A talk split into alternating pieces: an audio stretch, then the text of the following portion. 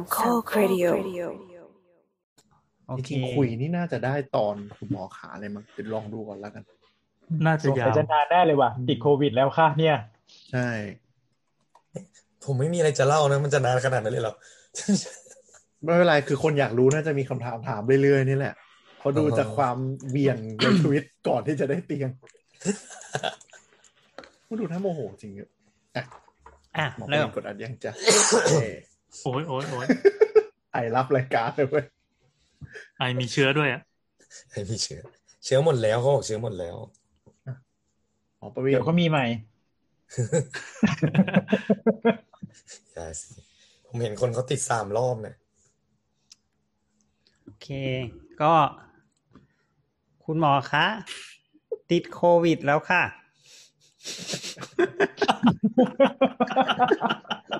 นี่คือเริ่มแล้วใช่ไหมเอ๊ะมันต้องให้ลุงต่ายเป็นคนพูดสิเอาใหม่อัดแล้วสินี่เราเรคคอร์ดดิ้งแล้วไม่ตัดไปเลยต้องเป็นคุณต่ายพูดนะโอเคเทคสองมาคุณหมอคะติดโควิดแล้วค่ะเสียงได้ป่ะเสียงได้เลยได้ด้วยผ่านคุณหมอเสียงก็จะฟังยากๆหน่อยแบบนี้ไปไม่จะเสียงหล่อขึ้นนะแฮปเสน่ห์ไปเลยอ่ะรู้สึกแบบเซ็กซี่ขึ้นอันนี้ก็สำหรับคุณผู้ฟังที่ยังไม่ทราบครับก็คือแขกรับเชิญประจำรายการแขกรับเชิญไปแล้วที่มาหลายครั้งคนป่วยประจำรายการนั่นเองก็ได้โรคใหม่อีกแล้วนะครับคือเคยมาในฐานะเป็นผู้ป่วยความดันแล้วก็เคยมาในฐานะอะไรนะตอนนั้นเป็นผู้เชี่ยวชาญด้านอะไรสักอย่างปะGD printing โอ้นี่ลืมแต่คราวนี้มาแบบไม่ธรรมดาก็คือมาเป็นแบบโรคที่กำลังติดลมบนอยู่ด้วยเนาะครับก็คุณต่ายนะครับไปติดโควิดมาครับวันนี้เสียงอาจจะเปลี่ยนไปนิดนึงเพราะว่าเพิ่งลงจากคอนเสิร์ตมานะแบบพีทศิลปินคือเราว่าติดไม่เท่าไหร่ความมันคือมหากาพย์ตอนติดนี่แหละใครที่ติดตามมหากาพย์ของคุณต่ายนะครับใน Twitter ก็อาจจะรู้ว่าโอ้โหสุดๆอันนี้เอาเป็นว่าเอาไว้สำหรับคนที่อาจจะไม่ได้ติดตามอาการของคุณต่ายหรือว่าอาจจะไม่รู้จักคุณต่ายหรือแบบอีต่ายเป็นใครอะไรเงี้ยไม่เป็นไรเรามารู้จักไปด้วยกันเรารู้จักไปด้วยกันเอาเป็นว่าขอเริ่มจากตัวอาการก่อนเลยดีกว่าไหมเพราะเดี๋ยวคราวนี้จริงๆเราจะไม่ได้เน้นเรื่องอาการเท่าไหร่เราจะเป็นการเราว่าเราต้องบอกคุณผู้ฟังก่อนไหมว่าวันนี้เราอัดซูมนะเราไม่ได้อัดเจอหน้าเพราะฉะนั้นคุณต่ายจะไม่แพร่ให้พวกเราหรือแม้แต่คุณผู้ฟังก็เถอะเพราะเมื่อกี้คุณต่ายยังไออยู่เลยอะเราก็แบบหลบข้างจอแต่เขาบอกว่าไม่แพร่เชื้อแล้วเกินกี่วันนะเกิน8 วันไม่แพร่เชื้อคือไม่แน่อาจจะติดมาจากโรงพยาบาลสนามนี่ก็ได้แน่เลยสปอยนิดนึงว่ามีโรงพยาบาลสนามมาค่ะเริ่มครับก่อนอื่นไปทำอะไรมาอันเนี้ยเป็นโดนด่าไหนเล่าไทม์ไลน์สิครับเล่าไทม์ไลน์ก่อนใช่ไหมก็วันที่13สงกรานต์หยุดสงกรานต์ก็เตรียมแบบวันหยุดใช่ไหมพักผ่อนแต่ว่าอยู่ดีๆไข้ขึ้นก็เลยโอเคใครขึ้นแล้วไม่ออกไปไหนก็ได้วันที่13ก็เลยนอนพักอยู่บ้านแต่ว่าตอนนั้นก็ไม่ได้คิดว่าเป็นโควิดอ่ะก็คิดว่าแบบอาจจะแบบคออักเสบแบบคือช่วงนั้นนอนน้อยแล้วก็แบบเป็นช่วงที่แบบเรียกว่าอะไรกรดไหลย้อนมันกำเริบด้วยซึ่งโดยปกติแล้วอะเวลาผมเป็นกรดไหลย้อนอะบางทีมันก็จะแบบเหมือนคออักเสบติดเชื้ออะไรเงี้ยเป็นไข้ซึ่งก็เป็นเรื่องปกติผมก็เลยไม่ได้คิดอะไรก็โอเคนอนพักปรากฏว่านอนพักไป3วันไข้ไม่ลดก็เลยพักไป3วันใช่ก็ตื่นขึ้นมาอีกทีไม่ลด3วันต่อมาเงี้ยใช่ไม่ก็คือกินยาด้วยป่ะกินยาลดไข้ด้วยป่ะใช่ๆก็กินยาลดไข้อะไรไปซึ่งคือปกติอ่ะถ้าผมป่วยอ่ะคือ 2-3 วันมันก็ควรจะหายใช่มั้ยแล้วคือเราก็ไปดูไงว่าตอนนั้นแบบเราไปที่ไหนมาแบบทองหล่ออะไรอย่างเงี้ยเราก็ไม่ได้ไปผับอะไรเราก็ไม่ได้ไปเราก็คิดว่ามันก็ไม่ใช่โควิดหรอก ป่วยธรรมดานี่แหละคออักเสบเดี๋ยวคุณต่ายถามนิดนึงไข้3วันนี่คือขึ้นลงๆหรือแบบไข้สูงตลอดอะไรอย่างนี้เลยครับขึ้นลงๆอ่ะวันแรกแค่แบบ37กว่าอะไรอย่างเงี้ยแต่พอวัน2มันก็เริ่ม38แล้วเราก็แบบไข้สูงฮะแต่ว่าก็คือเราก็ไปดูไอ้เรียกว่าอะไรอ่ะใครที่เหลียที่เขาจะตรวจเราก็แบบก็ไม่ได้ไปในที่ที่แบบเสี่ยงอะไรอย่างเงี้ยเราก็แบบคงไม่ใช่หรอกแต่ปรากฏว่าเราแบบคือผ่านไป 3-4 วันอ่ะไข้มันไม่ลดเราก็เลยโอเคกูไปตรวจก็ได้เดี๋ยวคือถ้ามันไม่เข้าเกณฑ์ไงก็คงต้องไปเสียตังค์ตรวจแล้วล่ะเพราะมันนานแล้วอะไรอย่างเงี้ยครับแต่พอดีว่าโชคดีบังเอิญคือบ้านผมอยู่แถวห้วยขวางแล้วช่วงนั้นน่ะมันมีรถเคลื่อนที่หน่วยรถพระราชทานมาห้วยขวางพอดีผมก็เลยฟรีเลยฟรีเลยผมก็เลยแบบตื่นเช้าไปต่อคิววันเสาร์ไปต่อคิวตรวจก็เลยโอเคได้ตรวจมาแล้วก็กว่าผลจะออกก็อีก2วันผลออกว่าโอเคติดเชื้อก็ประมาณนี้คร่าวๆก็จากที่เริ่มมีอาการจนถึงรู้ตัวว่าติดเชื้อประมาณอาทิตย์หนึ่งพอดีคุณไต่มีน้ำขิงจิบระหว่างทางไหมครับสามารถแบบคุยแล้วก็แวะจิบอะไรไปได้แล้วรู้สึกแบบคอแห้งคือตอนนี้มันหายแล้วใช่ไหมแต่ว่าเสียงเป็นอย่างนี้เฉยๆหรือก็ยังลำบากอยู่เสียงยังมีไออยู่นิดหน่อยอ่ะก็คือจริงๆอ่ะเสียงเพิ่งกลับมา 2-3 วันที่แล้วเองครับโอเคครับเราตรวจพระราชทานครับสาธุครับคุณต่ายไปเข้าคิวแต่เช้ามากป่ะใช่ก็คือผมคือเขาอ่ะเริ่มรับคิวเหมือนจะ 7:30 นมั้งผมจำไม่ได้ผมไปประมาณ 6:30 นได้คิวท้ายของวันมั้ยหรือว่าไม่ประมาณ300กว่าเขารับวันละพันเขารับวันละพันก็ช่วงนั้นมีเยอะนะเห็นหลังๆเขาตัดเหลือ300หรืออะไรประมาณเนี้ยใช่ๆหลังๆเริ่มรับน้อยแล้วไม่รู้ทำไมเหมือนกันแล้วคือตามกำลังน้ำยามั้งความพีคอ่ะคือเขาจะประกาศที่เพจว่าวันนี้จะไปที่ไหนอะไรอย่างงี้ใช่ไหมแล้วผมก็โอเคเขามาที่ห้วยขวางแล้วพอผมไปอ่ะเรื่องเซอร์ไพรส์ก็คือมันมีลุงคนนึงมายืนประกาศอยู่ข้างหน้าบอกว่าเตรียมสำเนาบัตรประชาชนด้วยนะครับซึ่งไม่รู้มาก่อนเพราะเขาไม่ได้บอกแล้วทุกคนก็แบบคือประมาณแบบก่อน 7:00 นอ่ะร้านถ่ายเอกสารไม่มีที่ไหนเปิด ก็เลยไปเดินหาร้านเอกสารแล้วก็ปรากฏว่าเขาบอกว่าให้ไปถ่ายเอกสารที่สน.ห้วยขวางอยู่ใกล้ๆปรากฏว่าไปถึงโรงพักแล้วคนก็ไปรอคิวถ่ายเยอะแยะเลยแล้วก็เครื่องซีล็อกเสีย คือเหมือนว่าคนเยอะมากอ่ะแล้วก็แบบถ่ายเอกสารนั้นเครื่องซีล็อกเสียสุดท้ายก็คือทำไมรู้สึกเหมือนแบบว่าให้แบบว่าเดินแพร่เชื้อไปเรื่อยๆเลยจริงจริงจริงจริงเนี่ยมันก็ต้องมีท่านผู้ฟังที่อยู่ในอีเวนต์วันนั้นนะครับอันนี้คือคุณต่ายเริ่มแบบสังหรณ์ใจอะไรหรือยังว่าจากนี้ไปแบบเฮ้ยเส้นทางชีวิตเราจะไม่ปกติแล้วตั้งแต่รู้สึกว่าเครื่องซีล็อกเสียเนี่ยยังก็ยังไม่ได้คิดอย่างนั้นแล้วก็แบบสุดท้ายต้องไปจ้างพี่วินคือมันมีพี่วินมาคนนึงบอกว่าเดี๋ยวผมถ่ายเอกสารให้แล้วก็แบบมาเก็บบัตรประชาชนทุกคนน่ะแบบน่าจะประมาณแบบ30คนเลยอย่างงี้ได้มั้งเจ๋งว่ะไปถ่ายเอกสารเขาก็โร่มากเลยอ่ะไปถ่ายให้ใช่แต่ว่าจริงๆก็แพงนะเขาเก็บ50 บาทถ่ายอ้าว50 บาทรวยเลยวันนั้นน่าจะได้ไปหลายพันอ่ะพี่วินอ่ะเฮ้ยเจ๋งว่ะชอบทานทำกินนะนั่นแหละครับไม่แต่มันก็ดูแบบดูมีน้ำใจแต่ในมุมนึงก็คือเอาบัตรประชาชนไปให้เขาแล้วก็ไปกันทั้งแก๊งนี่กันตลาดถูกป่ะเขาไปร้านถ่ายเอกสารที่ไหนก็มีนิดนึงโอ้ไม่ทีชื่อคุณตายเปิดบัญชีทุกแบงค์แล้วเลยแซว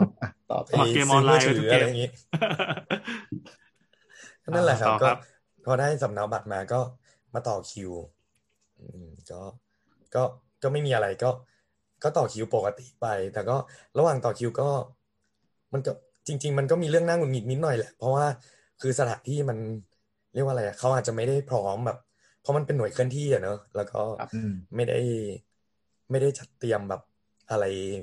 แบบเรียกว่าอะไรอ่ะไม่ได้จัดเตรียมมาโดยเฉพาะอะไรเงี้ย ก็มีปัญหาเรื่องการจัดคิวบ้างหรือว่าระหว่างรอที่แบบแดดร้อนแล้วก็แบบคือคิดสภาพว่าบางคนครับก็เขาป่วยแล้วก็แบบบางคนก็อายุเยอะต้องมานั่งต่อคิวแล้วแบบแดดสายๆ 10 โมงอะไรอย่างเงี้ยบางคนก็แบบจะเป็นลมแบบต้องไปพักในร่มอะไรอย่างเงี้ยก็มีปัญหาประมาณนั้นบ้างนิดหน่อยอย่างเงี้ยครับเขาไม่ได้แจกบัตรคิวใช่ไหมให้ยืนต่อคิวไปเรื่อยๆอย่างเงี้ยแจกแต่ว่ากว่าจะแจกก็มันก็แบบ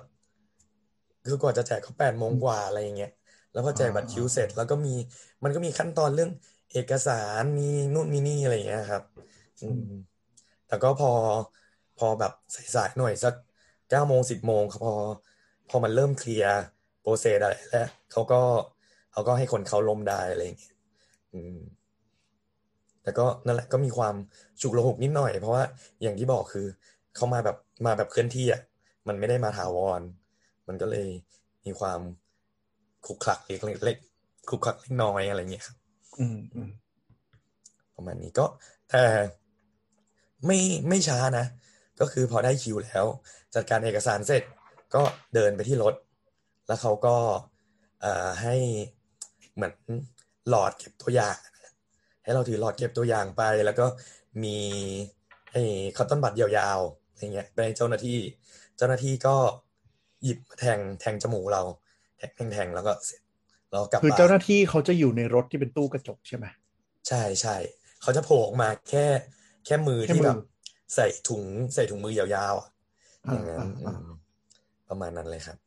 ก็คือเอาหลอดที่มีคอตตอนบัดยื่นให้เขาก็จะหยิบแล้วก็ปาดแล้วก็ใส่คืนให้เราอย่างนี้ใช่ไหมใช่ๆเขาก็บอกเฮ้ยหน้าค่ะแล้วก็จิ้มจมูก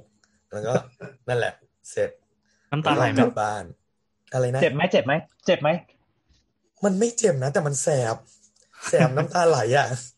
แบบว่ามันจะเหมือนตอนไอ้นี่ใช่ไหมเหมือนตอนสำลักน้ำใช่คือเดินออกมานี่แบบน้ำตาไหลอ่ะแล้วก็แบบแสบไปนานอ่ะจนกลับบ้านสรุปสำเนาบัตรประชาชนก็ได้ใช้ใช่ปะได้ใช้1 ใบนึกว่ามันจะแบบผังมุมแบบไม่ต้องเอามาเพราะมีที่เสียบบัตรเลยแอบคุยกับเจ้าหน้าที่เขาก็บอกว่าจริงๆไอ้หน่วยเขาเรียกอะไรนะสปคมหน่วยของรถเคลื่อนที่นะครับเขาก็วันแรกที่เขามาเขาก็เพิ่งแจ้งว่าต้องใช้สำเนาอะไรเงี้ยเจ้าหน้าที่ก็ไม่รู้เหมือนกันก็ต้องวันแรกที่เขามามันมีคนที่ไม่ได้เตรียมมาก็ไม่ได้ตรวจพอวันที่ 2ก็คือวันที่ผมไปอ่ะก็เลยมีคุณลุงคนนึงเนี่ยมาคอยยืนบอกว่าให้เตรียมสำเนาด้วยอะไรเงี้ยเหมือนเป็นแล้วเขาไม่ได้แจ้งที่หน้าเพจเหรอนั่นแหละไม่ได้แจ้งที่หน้าเพจก็บอกแค่ว่าสแกน QR code ลงทะเบียนอะไรอย่างงี้แค่นั้นเองโอเคดังนั้นก็อย่าลืมนะครับถ้าต้องการจะไปตรวจรถเคลื่อนที่เอาสำเนาบัตรประชาชนไปด้วยใช่แต่ก็นั่นแหละแต่กฎมันก็อาจจะเปลี่ยนไปเรื่อยๆแต่ก็นั่นแหละก็ถ้ามีเตรียมไว้ก็ดีโอเคแล้วก็ได้ตรวจตอนกี่โมงผมไปตรวจตอนประมาณ 10 โมงก็คือไปประมาณ 6:30 นได้คิวแล้วก็สวอปเสร็จประมาณ 10 โมงกลับบ้านในสภาพที่เปื่อยๆพอไปตากแดดก็น่าจะเหนื่อยป่ะใช่ก็คือจะไปตากแดดแล้วก็เหนื่อยกว่าเดิมตอนนั้นไม่มีอาการอื่นใช่ไหมถึงว่ามีแต่ตอนนั้นมีแค่ไข้ขึ้นแล้วก็ไอมีแค่2อย่างแล้วตอน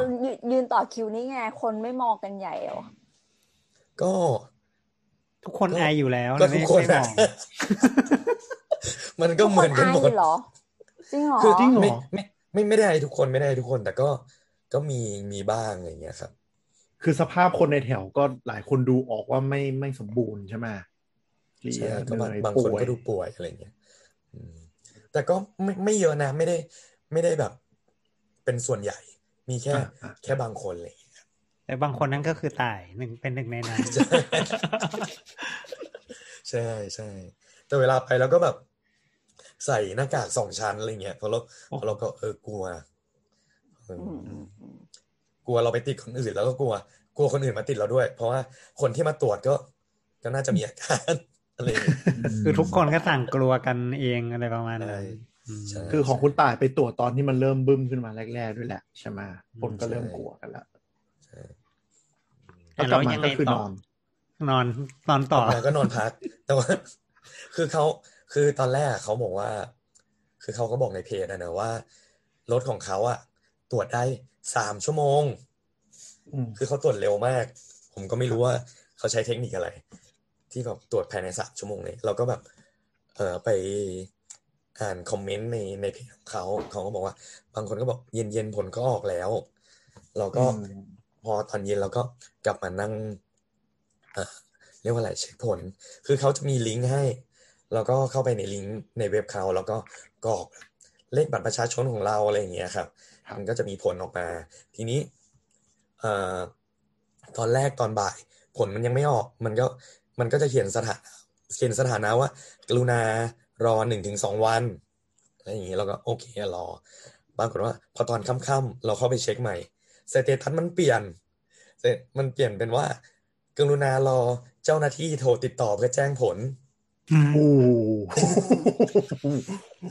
ซึ่งอันเนี้ยเริ่มเป็นปัญหาละคือเราก็ไปเช็คในเพจว่าทำไมมันขึ้นอย่างนี้วะคือถ้าคนที่ได้ตรวจผลลบอ่ะมันจะขึ้นเลยว่าไม่เจอเชื้อคือจะขึ้นเลยว่าได้ผลลบแต่ว่าเราก็สงสัยว่าอย่างนี้แปลว่าอะไรวะคือทำไมเราต้องรอเจ้าหน้าที่ติดต่อกลับกูติดแล้วแหละก็ไปอ่านสอบติดแล้วไปอ่านคอมเมนต์เขาก็บอกว่าอ๋อไม่อันนี้ไม่ใช่คอมเมนต์ออฟฟิเชียลนะก็เป็นคนที่ไปตรวจเหมือนกันนะเขาบอกว่าผลก็จะมีแค่คุณไม่ติดแล้วก็รอไฟล์ PDF ก็คือรอผลแลบว่าไม่ติดอันนั้นก็คือไม่ติดถ้ารอ PDF อีกอันคือรอเจ้าหน้าที่ติดต่อกลับอันเนี้ยติดแน่ๆเราก็แล้วทำไมไม่บอกว่าติดจะบอกว่ารอเจ้าหน้าที่ติดต่อทำไมอ๋อแต่ว่าเราก็คิดว่าเข้าใจได้นะเหมือนประมาณว่าไปโพสต์ไปตรวจซ้ำอะไรนี้เปล่ามีคนบอกว่ามันแบบเป็นเหมือนแบบเป็นเหมือน privacy อะไรเงี้ยก็เลยไม่บอกอ๋อไม่เราคิดว่ามันน่าจะสมมติถ้าเกิดว่าโฟลว์มันดีอ่ะมันจะเหมือนว่าเดี๋ยวคุณเจ้าหน้าที่จะโทรมาบอกว่าโอเคคุณติดแล้วคุณจะต้องทำ1, 2, 3, 4, 5แล้วเดี๋ยวจะมีรถมารับบลาบลาบลาบลาอะไรอย่างเงี้ยอ๋อใช่ก็ขึ้นไปได้แต่ทีเนี้ยพอมันขึ้นอย่างนั้นเราก็แบบแต่สิ่งที่เจอนั้นคือแพนิคแล้วก็แพนิคเลยว่าอันนั้นคือเย็นวันนั้นถูกปะเย็นวันเสาร์ก็คือที่ผมไปตรวจเนี่ยคือวันเสาร์พอคืนนั้นมันก็ขึ้นว่ารอเจ้าหน้าที่ติดต่อเราก็แบบอะไรวะก็รับลงพยายามทำใจให้สบายว่าอาจจะไม่ติดก็ได้แต่ตอนนั้นชื่อใจก็ไปแล้วว่าแบบแม่งติดชัวร์แหละกูเตรียมเก็บของอะไรอย่างงี้ใช่แล้วก็พออีกวันนึงวันอาทิตย์เราก็แบบเจ้าหน้าที่จะติดต่อกูมาหรือยังเฝ้าโทรศัพท์อยู่ไม่สุขแล้วเราก็อินบ็อกซ์ไปในเพจเพราะเขาก็บอกว่าถ้าเกิดมีปัญหาเรื่องผลอะไรเงี้ยอินบ็อกซ์ไปถามได้แล้วก็อินบ็อกซ์ไปนั้นแต่ก็แบบเขาก็ไม่ได้ตอบทันทีอ่ะก็แบบรอนานมากเหมือนกันกว่าจะตอบแต่ก็เข้าใจว่าคนอาจจะถามเยอะ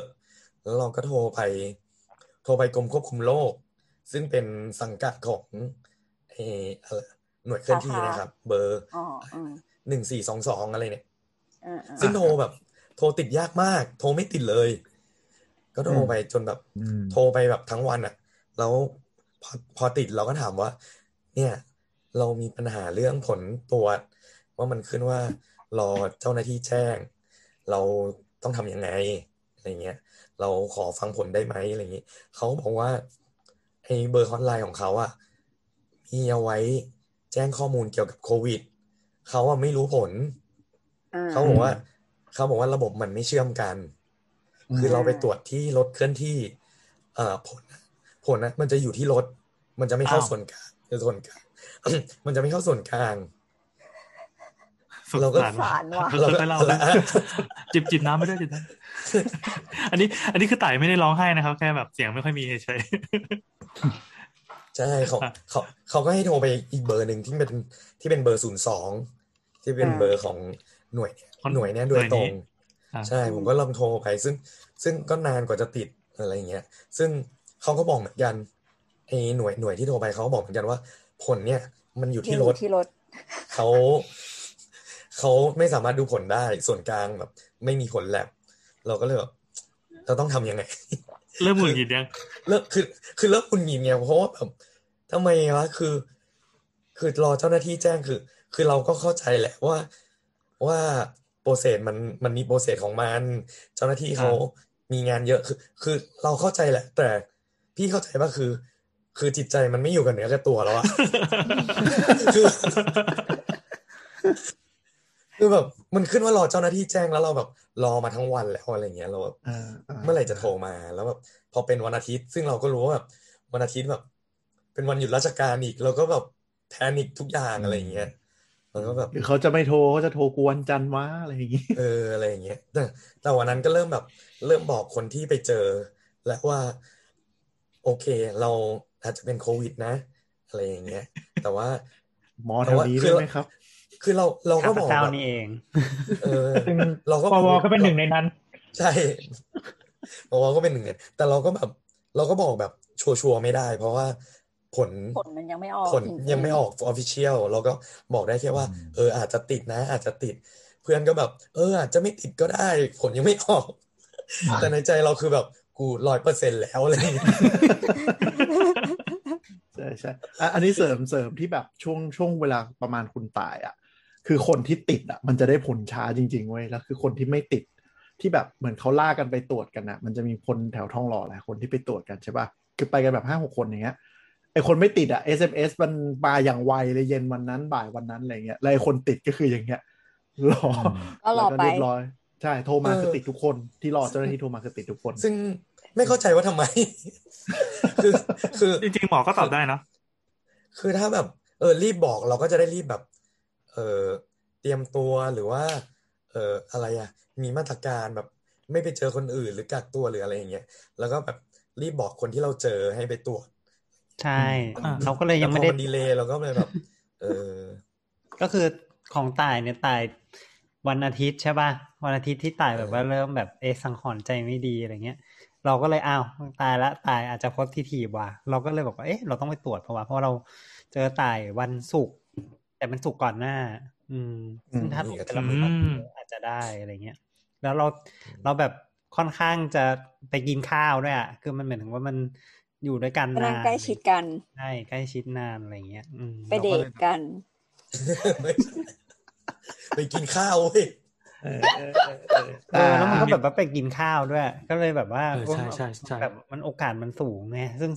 ซึ่งถ้าตายเป็นก็คือเราเป็นคนที่เสี่ยงสูงอะไรประมาณนี้แต่ว่าตอนนี้สถานะของตายมันอาทิตย์ก็คือตายก็ยังไม่รู้ว่าตายเป็นหรือเปล่าเราก็เลยแบบเราก็ไปตรวจเราก็พยายามนะเราพยายามติดต่อที่โรงพยาบาลอาจารย์เขาก็บอกว่าดูไปก่อนละกันเพราะว่ามันก็ยังไม่ได้คอนเฟิร์มว่าตายติดหรือตายไม่ติดอะไรอย่างเงี้ยมันก็เลยตรวจก็ตรวจไม่ได้นี่มันเปรียบเหมือนเป็นฟิสิกส์ควอนตัมนะครับตอนนี้สถานะคือแบบยังไม่ชัวร์เป็นชโรดิงเจอร์อาจจะติดหรือไม่ติดก็ได้อยู่ที่ว่าคุณจะมีผลเมื่อไหร่แล้วยังไงแล้วรู้เมื่อไหร่ว่าแบบเขาติดต่อมาเมื่อไหร่ยังไงก็วันจันทร์วันจันทร์แสดงว่าอยู่ทำงานเสาร์อาทิตย์นั่นเองก็อาจจะหยุดหรืออาจจะโทรบอกคนอื่นอยู่ก็ไม่รู้ใช่ใช่คืออันนี้เสริมนิดนึงช่วงนั้นก็คือเป็นช่วงที่โวยวายกันเรื่องเตียงไม่พอนั่นแหละซึ่งเหมือนก็เลยเหมือนกับที่คุยกันว่าคือเหมือนกับถ้าเจ้าหน้าที่ยังหาศูนย์ประสานงานต่อไม่ได้เขาจะยังไม่โทรคือช่วงนั้นมันยังไม่มีไกด์ไลน์เรื่องอะไรประมาณเนี้ยมาเร็วดูวุ่นวายกันมากคุณตายอาจจะเป็นคนที่แบบไปตรวจคิวที่300กว่าใช่ไหมสมมุติวันนั้นเขาไปตรวจจะมีหลายสิบคนอย่างเงี้ยก็ไล่โทรอะไรอย่างเงี้ยคุณตายก็เลยโผล่มานู่นวันจันทร์ใช่ไหมก็วันจันทร์เขาก็โทรมาแจ้งว่าโอเคติดเชื้อทีนี้ก็เขาก็ถามอาการนะว่าอาการเราเป็นยังไงมีไข้มีไอแล้วก็แบบยังได้กินอยู่ไหมมีอาการแบบแน่นหน้าอกหายใจลำบากหรือเปล่าอะไรเงี้ยครับก็ซึ่งตอนนั้นน่ะยังไม่มีอาการพวกนั้นอยู่ ก็เลยโอเคเขาก็บอกว่าเดี๋ยวจะมีเจ้าหน้าที่ติดต่อไปอีกทีนึงว่าเข้ารับการรักษายังไงอะไรอย่างนี้ครับวันนั้นยังมีไข้อยู่ป่ะนะวันนั้นวันอาทิตย์วันจันทร์ยังมีอยู่นะมีอยู่ครับมีอยู่แต่ว่าไข้ก็ตั้งแต่วันที่ตายบอกว่าสงสัยจะเป็นใช่ไหมวันอาทิตย์จำได้ก็เลยแบบว่าแล้วตายบอกว่าตายไอเยอะแค่อะไรเงี้ยเราก็แบบจริงๆเราก็คิดว่าตายน่าจะเป็นเหมือนกันเพราะอาการมันเข้ากันได้อะไรเงี้ยมีไข้หลายวันแล้วก็ไออะไรเงี้ยเราก็เลยซื้อเครื่องวัดออกซิเจนมาให้ตายหนึ่งอันใช่เพื่อดูคำถามครับคำถามทำไมถึงเลือกเป็นซื้อเครื่องออกซิเจนน่ะคือเพราะตายมีเทอร์โมมิเตอร์อยู่แล้วเครื่องวัดออกซิเจนไม่ใช่เครื่องออกซิเจนนะเครื่องวัดออกซิเจนคือไม่คือก่อนที่จะรู้ว่าหมอประวินส่งไอ้เครื่องนี้ให้ตายฮะเราไม่เห็นจะมีใครพูดถึงเรื่องนี้เลยหรือว่ามาจะไม่ได้ผ่านตาก็ได้แต่ว่าไม่ค่อยมีใครพูดถึงเรื่องนี้กันเลยเรื่องแบบเขาจะคุยกันแต่ว่าจะต้องป้องกันตัวเองแบบอะไรอะกินสมุนไพรนู่นนั่นนี่แต่ไอ้เครื่องวัดออกซิเจนเนี่ยไม่ค่อยมีคนพูดถึงทำไมคือจริงๆจะว่าไปแล้วเราก็มีประสบการณ์ในการดูคนแบบตายมาแล้วก่อนหน้าเนี้ยสักคนซวยเงี้ยคนที่แบบว่าดูแล้วมีไข้มา3วันอะไรเงี้ยแล้วก็ไอนิดๆหน่อยๆอะไรเงี้ยแล้วมันก็เป็นหลายคนแล้วเราก็เลยคิดว่าของตายนี่มันต้องเป็นแน่เลยอะไรเงี้ยเพราะมันช่วงระบาดอะไรเงี้ยซึ่งปกติถ้าเกิดว่าสมมุติว่าเราไม่มีคือโอเคอาการไข้มันก็ดูได้ใช่ไหมหมายถึงว่าเราก็มีปลอดวัดไข้หรือเราก็รู้ตัวได้อะไรเงี้ยแต่ว่าถ้าเกิดว่าแบบส่วนใหญ่ปัญหาของโรคทางระบบทางเดินหายใจมันก็คือโดยเฉพาะโรคที่เป็นปอดอักเสบมันก็คือมันแลกเปลี่ยนแก๊สไม่ได้ใช่ไหมออกซิเจนมันไม่พออะไรเงี้ยเพราะฉะนั้นเนี่ยถ้าต้องการวัดอีกอย่างนึงเพิ่มเติมอ่ะก็น่าจะเป็นการวัดออกซิเจนที่ปลายนิ้วมากที่สุดอ๋อโอเคเข้าใจแล้วคือสถานการณ์ตอนเนี้ยต่ายไปแค่ไปตรวจว่าเป็นหรือไม่ได้เป็นแต่ว่ายังไม่เข้าสู่กระบวนการรักษาอะไรเลยหรือแม้แต่กระบวนการรักษาหรือวินิจฉัยโรคอื่นๆนะว่ามันมีอาการมีผลข้างเคียงจากไอตัวเชื้อไวรัสเนี่ยอะไรบ้างดังนั้นตอนนี้ที่ต่ายมีก็โอเคมีวัดอุณหภูมิร่างกายได้เองอยู่แล้วแต่มีออกซิเจนในร่างกายนี่ที่ยังไม่รู้ว่ามันจะหัวหรือก้อยยังไงเราก็ยังไม่รู้ว่าตายจะต้องรออีกนานแค่ไหนแต่ตายมีอาการไอไงซึ่งอาการไอมันแสดงว่ามีปัญหาทางเดินหายใจจริงๆอันนี้ก็ถือว่าโชคดีมากเลยที่แบบตายดันมีแบบมีเพื่อนเป็นหมอที่อย่างนี้ แล้วถ้าคนทั่วไปลองเปรียบเทียบว่าคนทั่วไปคือแบบเราไปตรวจแล้วเรารอเตียงหรือว่าเรารอการติดต่อจากหน่วยงานที่เกี่ยวข้องเนี้ยณตอนนี้เขาต้องทำอะไรบ้างก็รอโอเคครับเอาไว้ทำอะไรอ่ะตอนนี้แบบโอ้โหไอแล้วเนี่ยอย่างเงี้ยก็ดูอาการไหมหมายถึงว่าสมมติไม่มีอะไรเลยอะไรเงี้ยใช่ไหมก็แบบว่าดูว่าเหนื่อยหรือเปล่าอะไรเงี้ยไหมรู้สึกเหนื่อยหรือเปล่าถ้าเหนื่อยก็ไปโรงพยาบาลแต่เขาจะรับหรือเปล่าไม่รู้อีกเรื่องนึงหมายความว่าถ้าเกิดว่ามันมีอาการแล้วก็คือผลก็ยังไม่ออกใช่ไหมตอนเนี้ยออกอย่างว่าเมื่อกี้ของตายยังวันอาทิตย์ยังไม่ออกแสดงว่ายังไม่รู้อะไรทั้งสิ้นแต่ว่าถ้ามีอาการอะไรที่ดูแล้วเฮ้ยมีวี่แววไม่ดีก็ไปหาหมอก่อนอย่างนี้ใช่ไหมครับถือเป็นวิธีที่ถูกต้องเพราะว่าจากดราม่าช่วงที่ผ่านมามันจะมีหลายคนเลยที่รอคำตอบนี่แหละรอผลนะจนอาการมันหนักไปมากมากมากแล้วกลายเป็นว่าเหมือนรักษาไม่ทันแล้วก็แบบมีเสียชีวิตไปก็มีในความเห็นเราว่าไปก่อนก็ได้นะเราก็บอกเขาไปตามตรงว่าเราแบบเรามีความเสี่ยงอะไรเงี้ยแต่เราไม่ไหวแล้วเราเหนื่อยมากอะไรเงี้ยลุงไรว่าไงครับ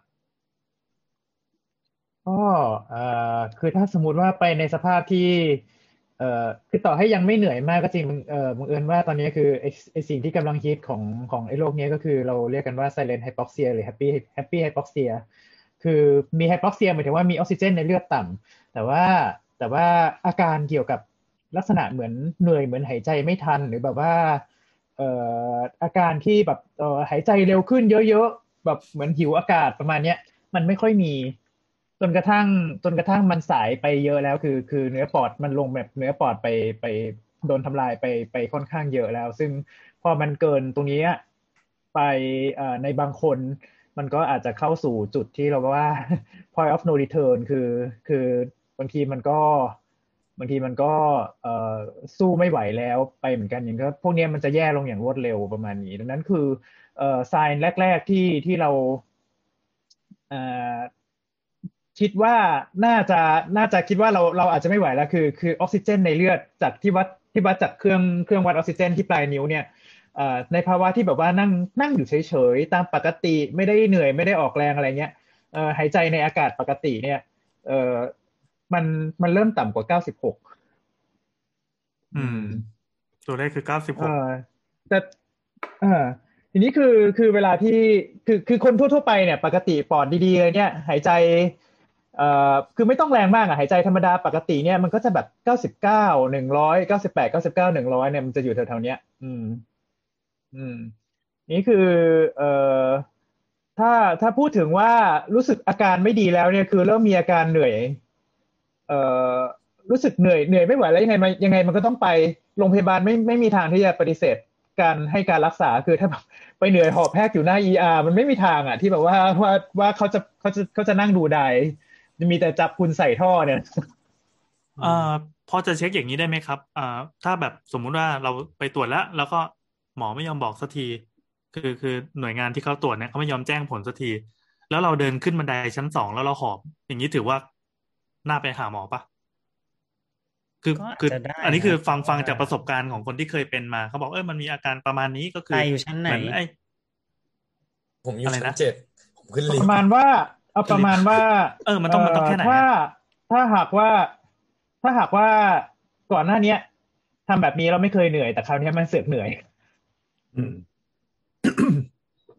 เก็ตไหมกิจวัตรเดิมๆรู้สึกเนี่ยเช่นแบบเมื่อก่อนแบบว่าเดินขึ้นบันไดชั้น2นี่แบบชิวๆไม่ได้รู้สึกอะไรเลยแต่คราวนี้หมายถึงว่าในภาวะปกตินะแบบไม่ใช่แบบว่าเพิ่งกินข้าวอิ่มๆมาอย่างเงี้ยอันนี้ก็เหนื่อยเหมือนกันแต่วันนี้แบบประมาณว่าไหนลองเดินขึ้นไปดูสิทำไมมันเหนื่อยขนาดนี้วะดูท่าทางจะอันนี้ไม่ชอบมาพากลละคิดว่าน่าจะไป seek medical attention กันไปหาหมอได้ละหรือว่าถ้ามีไอ้พวกโทรศัพท์ที่มันใช้ตืดๆนิ้วที่เขาคิดแชร์กันในช่วงสักสัปดาห์2สัปดาห์ที่แล้วก็ลองดูนะครับเหมือนมันมี Samsung รุ่นท็อปบางรุ่นเหมือนเราเคยคุยเรื่องนี้ไปรอบนึงแล้วป่ะตอนที่เป็นตอน Gadget ใช่ๆๆใช่แต่ไอ้ตอนที่วัดนิ้วอ่ะมันจะแม่นกว่านิดนึงแม่นกว่าโทรศัพท์นิดนึงจะบอกว่าบางคนที่มันดูเลขเพี้ยนๆล้างเล็บก่อนด้วยก็ดี เพราะว่ามันเพี้ยนนะมันเพี้ยนเยอะเลยคือคนยิ่งเล็บเจลนี่คือยิ่งแย่มากเลยนะเพราะว่าคือแบบมันจะอ่านแทบไม่ได้เลยเพราะว่าเล็บเจลนี่คือแสงมันผ่านได้น้อยมากอ่ะคือค่าความผิดพลาดมันจะเยอะเรานึกว่ามันวัดจากตรงที่เป็นเนื้อซะอีกคือสรุปว่ามันวัดทางเขาเรียกอะไรนะวัดทางเล็บเหรอคะคือตรงไหนที่มันมีแสงแดงส่องวัดตรงเนื้อคือถ้าแต่อยู่หน้าเล็บฝั่งเล็บคือตรงไหนที่มันมีแสงแดงส่องออกมาคือมันจะต้องส่องใช่ไหมครับส่องตรงเนี้ยเพื่อที่จะทะลุไปถึงตัวรีเซพเตอร์อีกฝั่งหนึ่งอ่ะแล้วมันถึงจะคำนวณออกมาได้อ๋อโอเคเข้าใจแล้วเรานึกว่าแค่เหมือนกับว่าเหมือนแบบปลายนิ้วใช่ไหมแล้วก็พอมันเจอเส้นเลือดฝอยอะไรเงี้ยมันก็วัดได้แล้วอะไรอย่างเงี้ยตอนแรกคิดว่าแบบนั้นมันจะต้องส่องทะลุโอเคเข้าใจแล้วมันไม่เข้าผมก็ไม่ได้หลักการยังไงแต่ว่าแบบตอนที่บ้านลองใช้อย่างเงี้ยอย่างแม่ทาเล็บอะใส่ไปปุ๊บแม่งขึ้น70อย่างเงี้ยคือถ้า70ของจริงนี่คือไม่มานั่งเหลือหลาอยู่ตรงนี้แน่นอน70เจอ70อยู่ใน ER นี่คือจับใส่ท่อก็พอลองเทสกับคนอื่นที่แบบไม่ได้ทาเล็บเปลี่ยนเล็บอะไรอย่างเงี้ยก็แม่นขึ้นแต่อย่างของที่ผมซื้อมาเป็นของจีนที่มันแบบไม่ได้แบบเซอร์ติฟายคือมันก็เคลมว่าเซอร์ติฟายนะแต่ลองดูแล้วมันก็ไม่ได้ดูแบบเป็น medical use ขนาดนั้นนะแต่มันก็ดูพอใช้ได้แต่ยังไม่เคยไปเทียบกับเครื่องนะก็คือเวลาใส่ใหม่ๆบางทีมันอาจจะขึ้นแบบไม่ตรวจไม่เจออะไรเงี้ยเพิ่งตกใจบางทีมันจะขึ้นแบบ90อะไรเงี้ยแต่พอเหมือนกับฮาร์ทเรทมันนิ่งอ่ะมันก็ขึ้นไป98 99ปกติอะไรเงี้ย คืออันนี้ส่วนตัวที่ซื้อไปเนี่ยมันก็เป็นอันที่แบบจากผู้นำเข้าที่ถูกต้องตามกฎเขาอะนะหมายถึงว่าแบบคือมันจะมีแบบที่ซื้อตามร้านซึ่งมันจะถูกตามนั้นใช่ไหมกับแบบที่ซื้อตามเว็บแอปตามเว็บอะซึ่งมันจะถูกกว่ากันค่อนข้างมากนะที่ซื้อจากเว็บเนี่ยอันละ100-200ก็มีอะไรเงี้ยแต่ว่าถ้าเกิดเป็นซื้อตามร้านขายยาร้านขายอุปกรณ์แพทย์มันก็จะประมาณ1,000 กว่าบาทอะไรอย่างงี้นิดๆซึ่งเราว่าเราก็อาจจะมั่นใจแบบที่ราคาสูงกว่าเนาะมันก็มีผู้นำเข้าที่รับรองแล้วอะไรอย่างเงี้ยครับก็ลองดูแต่อยากจะบอกว่าเคยเทียบแล้วไม่เหมือนหน้าตาเหมือนกันเป๊ะเลยก็เลยไม่รู้ว่าใครก๊อปใครหรืออะไรยังไงก็เลยแบบโอเคแต่ถ้าอันที่ดูมีมาตรฐานมีผู้นำเข้าจะอยู่ประมาณ 1,000 นึงอ่ะ900อะไรอย่างเงี้ยใช่แล้วแต่ก็เลยเอาไปวัดแล้ววัดได้เท่าไหร่อ่ะวันนั้นจำไม่ได้มั้ยอ๋อตอนนั้นอยู่ที่ประมาณ94-95แต่ว่ามันก็มีช่วงดรอปที่แบบ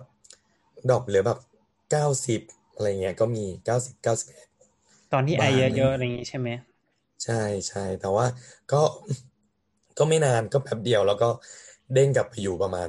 95อะไรเงี้ย94-95ก็คือตัวเลขแบบนี้ถือว่าแย่ไหมอ่ะก็เราว่าถ้าให้เราประเมินมันก็น่าจะอยู่ประมาณกลางๆอ่ะมันก็ไม่ได้แบบต่ำกว่า90อะไรเงี้ยซึ่งถ้าต่ำกว่า90คงบอกให้ตายไปโรงพยาบาลแล้วอะไรเงี้ยคงไม่ต้องรอแล้วอะไรเงี้ยอ๋อโอเคคือถ้าต่ำกว่า90เนี่ยมันน่าจะถึงขั้นที่ว่าน่าจะต้องเรียกรถพยาบาลแล้วแหละเอาตรงๆโอ้แสดงว่า90ต้นๆก็คนไปโรงพยาบาลแล้วใช่ไหมก็ไม่ค่อยดีแหละแต่คือว่ามันก็พอจะถูไถไปได้ถ้าไม่ได้อยู่ตรงนั้นตลอดเลยยังไม่ได้วิกฤตมากต้องไปเกณฑ์ของหมอแบบไม่ให้คำตอบที่แบบเราเป็นคนไข้เรากำลังโรคอยู่ไม่คือต้องทำไงครับคือถ้าสมมติว่าอยู่คือถ้าหากว่าต่ำกว่า94ในอากาศปกติเนี่ยก็ถือว่าค่อนข้างจะแย่แล้วนะหมายถึงว่าในคนที่แบบว่าไม่เคยมีโรคอะไรทางปอดมาก่อนเลยก่อนหน้านี้ฉันเต็ม100มาตลอดแล้วอยู่ดีๆรึบลงไปเหลือ94ประมาณเนี้ยอันนี้ถือว่าค่อนข้างจะแย่ละอ๋อครับแต่มันจะมีคนประเภทที่เป็นถุงลมโป่งพองนี่นั่นนู่นพวกนี้ออกซิเจนแซดเขาจะแบบอยู่แถว91 90อยู่แถวๆเนี้ยซึ่งเขามีชีวิตอยู่กับตัวเลขนี้มาตลอดดังนั้นคือเขาอยู่ได้สบายมากอ๋อหมายความว่ามันมีตัวเลขอยู่นี้อยู่แล้วดังนั้นแต่ละคนก็ควรจะรู้ค่าแม็กของตัวเองไว้ก่อนมันก็จะประมาณนั้นใช่คืออย่างของลุงตายเนี่ยคือเป็นคนปกติที่แบบว่าไม่น่าจะมีโรคทางปอดอะไรใดๆมาก่อนเนี่ยก็คือจะควรจะอยู่สักแบบ99-100ยิ่งแบบอายุไม่ได้เยอะอะไรเงี้ยอย่างตอนนี้ผมลองวัดดูตอนเนี้ยก็คือ99โอ้อันนี้คือ99แล้วหายแล้วจริงด้วยใช่แต่ตอนป่วยก็คือ94ครับแต่เราจำได้ว่าเหมือนตอนที่ไปเฝ้าพ่อพอออกจาก ICU แล้วก็ไปห้องที่ดูแลเฉพาะเรื่องการหายใจอ่ะก็คือถ้าเกิดว่ามันตกไปอยู่ที่88-89อ่ะจะเห็นได้ชัดเลยว่าเหมือนแบบเขาแบบเหงื่อออกแล้วเหมือนแบบหิวอากาศอ่ะแบบพยายามจะเฮือกเข้าไปเกือบตลอดเวลาอะไรเงี้ยจนต้องแบบใส่ไอ้ที่ครอบปากอ่ะเหมือนหมาเลยว่ะไม่ใช่ไอ้ที่แบบพร้อมจมูกใส่ออกซิเจนใส่มาส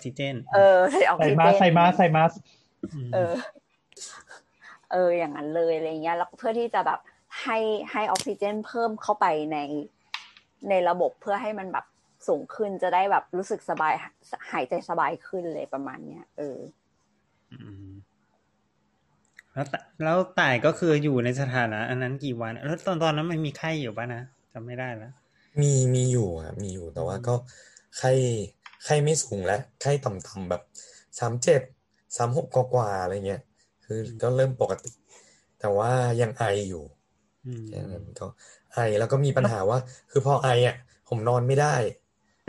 คือมันไอแบบไอตลอดเวลาคือพอเราจะล้มตัวลงนอนเราก็ไอตอนนี้คืออยู่คนเดียวป่ะเปล่าอยู่กับเพื่อนอยู่กับเพื่อนแล้วแยกกันปะตอนป่วยใหม่ๆอ่ะแยกมานอนผมแยกมานอนอีกห้องนึงก็นอนโซฟาไปแต่ก็ไม่ช่วยผ่านไป2 วันก็ติดอ้าวเฮ้ย สวยเลยอันนี้หมายความว่าใครเป็นคนเอาไปติดผมคิดว่าผมเป็นก่อนคือถ้าดูจากอาการนะผมเป็นก่อนอ๋อหมายความว่าอาการหนักก่อนอืมใช่นี่เพิ่มยอดเหรอเพิ่มดาวไลน์เพิ่มยอดแต่เพื่อนที่อยู่นี้ก็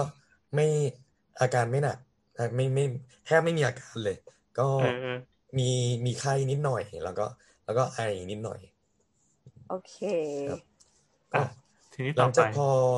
พอรู้ผลใช่ไหมวันจันทร์เขาก็โทรมาถามอาการถามอะไรแล้วเขาก็บอก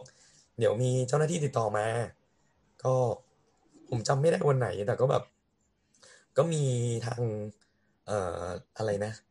1330มั้งถ้าผมจำไม่ผิดก็โทรมาแล้วก็ถามอาการเหมือนเดิมแล้วถามอาการแล้วถามว่าเราไปตรวจที่ไหนมาตอนนี้บ้านอยู่ไหนพักอาศัยอยู่ที่ไหนอะไรประมาณนี้ซึ่งอันเนี้ยเป็นสิ่งหนึ่งที่ทำให้หงุดหงิดเพราะว่าต้องเล่าเรื่องเดิมหลายๆครั้งใช่เพราะว่าคือเขามีฮอตไลน์หลายที่คือเขามีไอ้1330อะไรเนี่ยแล้วก็มี1668ใช่เอราวัณ88เขาก็จะเอราวัณก็โทรมาเหมือนกันแล้วเขาก็ถามว่าอาการเป็นยังไงอยู่ที่ไหนอะไรอย่างเงี้ยครับซึ่งวันนึงอ่ะคือเขาก็จะโทรมาประมาณแบบเช้ากลางวันเย็นอ่ะโอ้โหแล้วซึ่งเราก็ไอคอคือก็เจ็บใช่ๆไม่อยากพูดเยอะเจ็บคออะไรอย่างเงี้ยคือพูดคือตอนนั้นเสียงเริ่มไม่มีแล้วเขาก็ถามแบบถามคือเราเข้าใจในความหวังดีอะว่าเขาก็โทรมาติดตามอาการว่าเราหนักหรือยังเราอะไรอย่างเงี้ยแต่แบบคือบางคำถามมันก็แบบถามเดิมอะน้องอยู่ที่ไหนไปตรวจที่ไหนมารู้ผลเมื่อไหร่อะไรอย่างเงี้ยซึ่งแบบวนลูปเหมือนเดิมเลยใช่ไหมใช่คนถามเปลี่ยนไปไม่ได้ส่งต่องานกันใช่คือถามเหมือนเดิมเลยแล้วก็เห็นเบื้องหลังของ1668แล้วใช่ป่ะใช่ๆคือแล้วคือผมอ่ะไม่ได้อยู่ตามทะเบียนบ้านคือทะเบียนบ้านผมอยู่กรุงเทพนี่แหละแต่ว่าอยู่อีกมีหลายบ้านใช่คือผมอยู่คอนโดไงเป็นพี่แอนไม่ใช่คือผมอยู่คอนโดก็อยู่อีกเขตนึงอยู่คนละเขตกับที่บ้านแล้วทุกครั้งที่เขาโทรมาเขาก็จะยืนยันที่อยู่ซึ่งเป็นที่อยู่ตามทะเบียนบ้านเราก็บอกว่าไม่ใช่ไม่ได้อยู่ตรงนั้นเราอยู่อีกที่นึงอยู่อีกเขตนึงเราอยู่ตรงห้วยขวางเราไปตรวจที่รถเคลื่อนที่ที่ห้วยขวางนี่ครับซึ่ง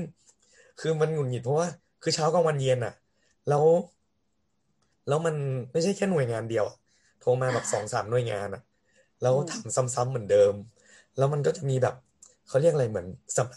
สำนักอนามัยประจำเขตอะไรอย่างเงี้ยครับเขาก็โทรมาเพราะว่าเหมือนแบบเป็นความรับผิดชอบในพื้นที่เขาอะไรเงี้ยเขาก็โทรมาซึ่งก็ถามเดิมว่าไปตรวจเมื่อไหร่รู้ผลเมื่อไหร่บ้านอยู่ซอยไหนอะไรอย่างเงี้ยตอนนี้อาการเป็นยังไงนี่คือมีทั้งหลายหน่วยงานและมีทั้งหน่วยงานเดิมโทรมาด้วยใช่ไหมใช่ใช่คือหน่วยงานเดิมเขาก็จะโทรมาวันละ 2-3 เวลาเหมือนโทรมาติดตามอาการอะไรอย่างเงี้ยครับเราก็เล่าอาการไปว่าแบบมีไข้ขึ้นมีไอแล้วเราก็บอกเขาว่าเนี่ยเรามีที่วัดออกซิเจนนะซึ่งออกซิเจนเราแบบค่อนข้างต่ำแบบ93 94อะไรเงี้ยเขาก็บอกว่าโอเคเขาบอกมันก็โอเคมันก็ต่ำแหละแต่ว่ามันยังพอรับได้อยู่อะไรเงี้ยแต่เขาก็บอกว่าแต่ถ้ามันต่ำกว่านี้แล้วหายใจลำบากเหนื่อยอะไรเงี้ยให้รีบโทรไปที่เอราวัณอย่างเงี้ยครับซึ่งเป็นอย่างเงี้ยอยู่ประมาณ5วันที่ผมต้องตอบคำถามน่าอดทนเหลือเกินแล้วเขาไม่มีแบบอัปเดตว่ากำลังหาเตียงให้อยู่นะอะไรอย่างนี้มีไหมฮะเขาบอกว่ากำลังหาเตียงให้อยู่ถ้าได้เตียงแล้วเดี๋ยวเจ้าหน้าที่จะโทรกลับไปแต่ถ้าอาการหนักให้โทรไป1668คือทุกอย่างวนลูปทุกรอบที่โทรมาใช่ใช่ใช่ก็คือเหมือนเดิมถามอาการแล้วก็บอกว่าถ้าอาการหนักก็ให้โทรไปศูนย์เอราวัณอะไรเงี้ยเป็นแล้วก็ตอนนี้เจ้าหน้าที่กำลังประสานงานหาเตียงให้อยู่จริงเป็นคุณเรานึกภาพออกเลยว่าถ้าเป็นเราเนี่ยนะตั้งแต่วันที่1ตอนเย็นแล้วอะเราต้องแบบทุกอย่างต้องกระเจิงนิวเคลียร์บอมลงอะไรอย่างเงี้ยแบบอาจจะเดินไปที่ตรงนั้นใช่ไหมมาเลยอะไรอย่างนั้นนะ แบบอยู่ตรงไหนคะเดี๋ยวจะพาตัวเองแล้วแพ็คของไปตรงนั้นเลยอะไรอย่างเงี้ยคือลักษณะคำถามเขาไม่ได้เป็นแบบเช็คอัพด้วยใช่ปะเหมือนเริ่มโปรเซสใหม่แต่ต้นเลยว่าอะไรอย่างนี้เลยใช่ไหมน้องอยู่ตรงไหนเริ่มด้วยน้องอยู่ตรงไหนอะไรอย่างเงี้ยใช่ไหมใช่อยู่น้องไปติดมาจากไหนไปตรวจที่ไหนเหมือนเดิมใช่ไปตรวจที่ไหนรู้ผลเมื่อไหร่อะไรเงี้ยถามเหมือนเดิมถ้าลุงต่ายติดอีกคราวหน้าให้อัดเอาไว้ก่อนแล้วก็แบบว่าตอบคำถามเดิมๆนี่ก็เสนอไปให้ลุงต่ายแบบว่าอัดซีรีเอาไว้อะแล้วก็กดซีรีคือแล้วตอนนั้นน่ะคือเสียงเราเริ่มหายแล้วไงคือเสียงแบบเสียงแย่กว่านี้คือแบบพูดไม่มีเนื้อเสียงแล้วอ่ะคือแบบเหมือนกระซิบแล้วเขาก็แบบอะไรนะ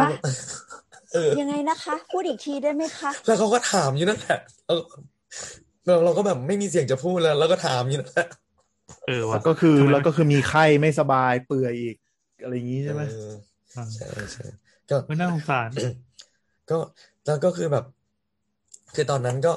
คือมีคนแบบเมสเสจมาเยอะมากแล้วก็แบบมีเพื่อนแบบพยายามจะแบบจะช่วยถามว่าหาโรงพยาบาลให้มีแบบเรียกว่าอะไร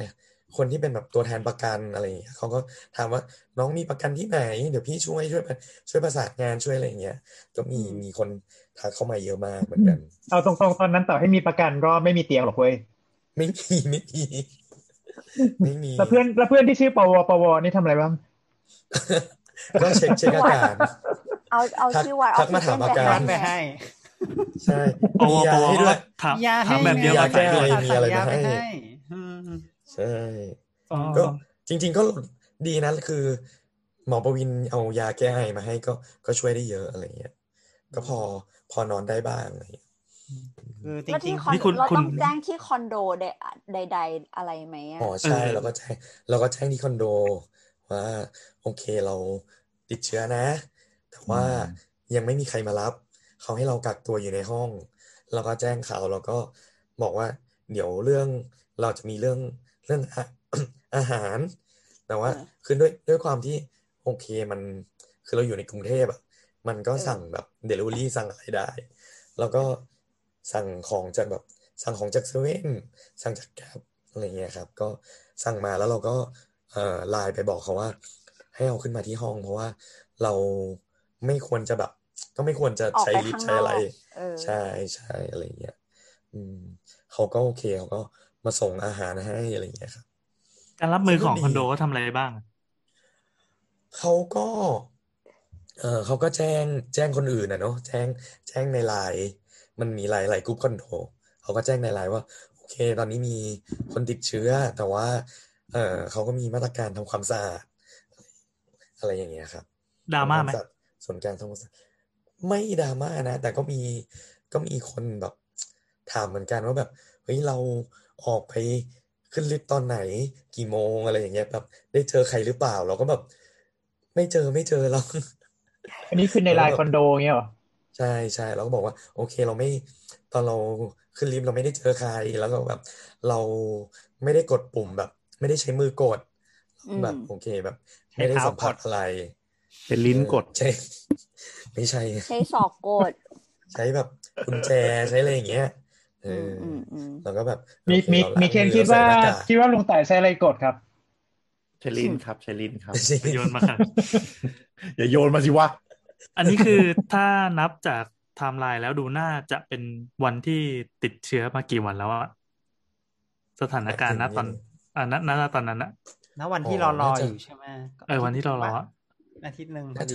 อาทิตย์กว่าๆเนอะโอ้โหเพราะผมมีอาการวันที่13ไปตรวจวันที่17แล้วก็รู้ผลวันจันทร์วันที่19ก็เกือบอาทิตย์แล้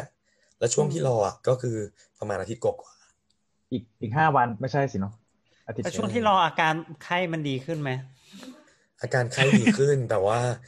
อาการไอเหมือนเดิมแล้วก็มีไข้ลดแล้วแต่อาการแบบทานอาหารไม่ได้ยังไงอ่ะคือมันจริงๆมันเหมือนเป็นไข้ที่แบบเวลาเรากินอะไรมันแบบไม่อร่อยอ่ะแต่ยังได้กลิ่นอยู่นะคือยังได้กลิ่นยังรู้รสแบบทุกอย่างมันแบบไม่อยากกินอะไรรู้สึกไม่อยากกินอะไรกินแล้วแบบมันรู้สึกเหมือนมันขมมัน รสชาติมัน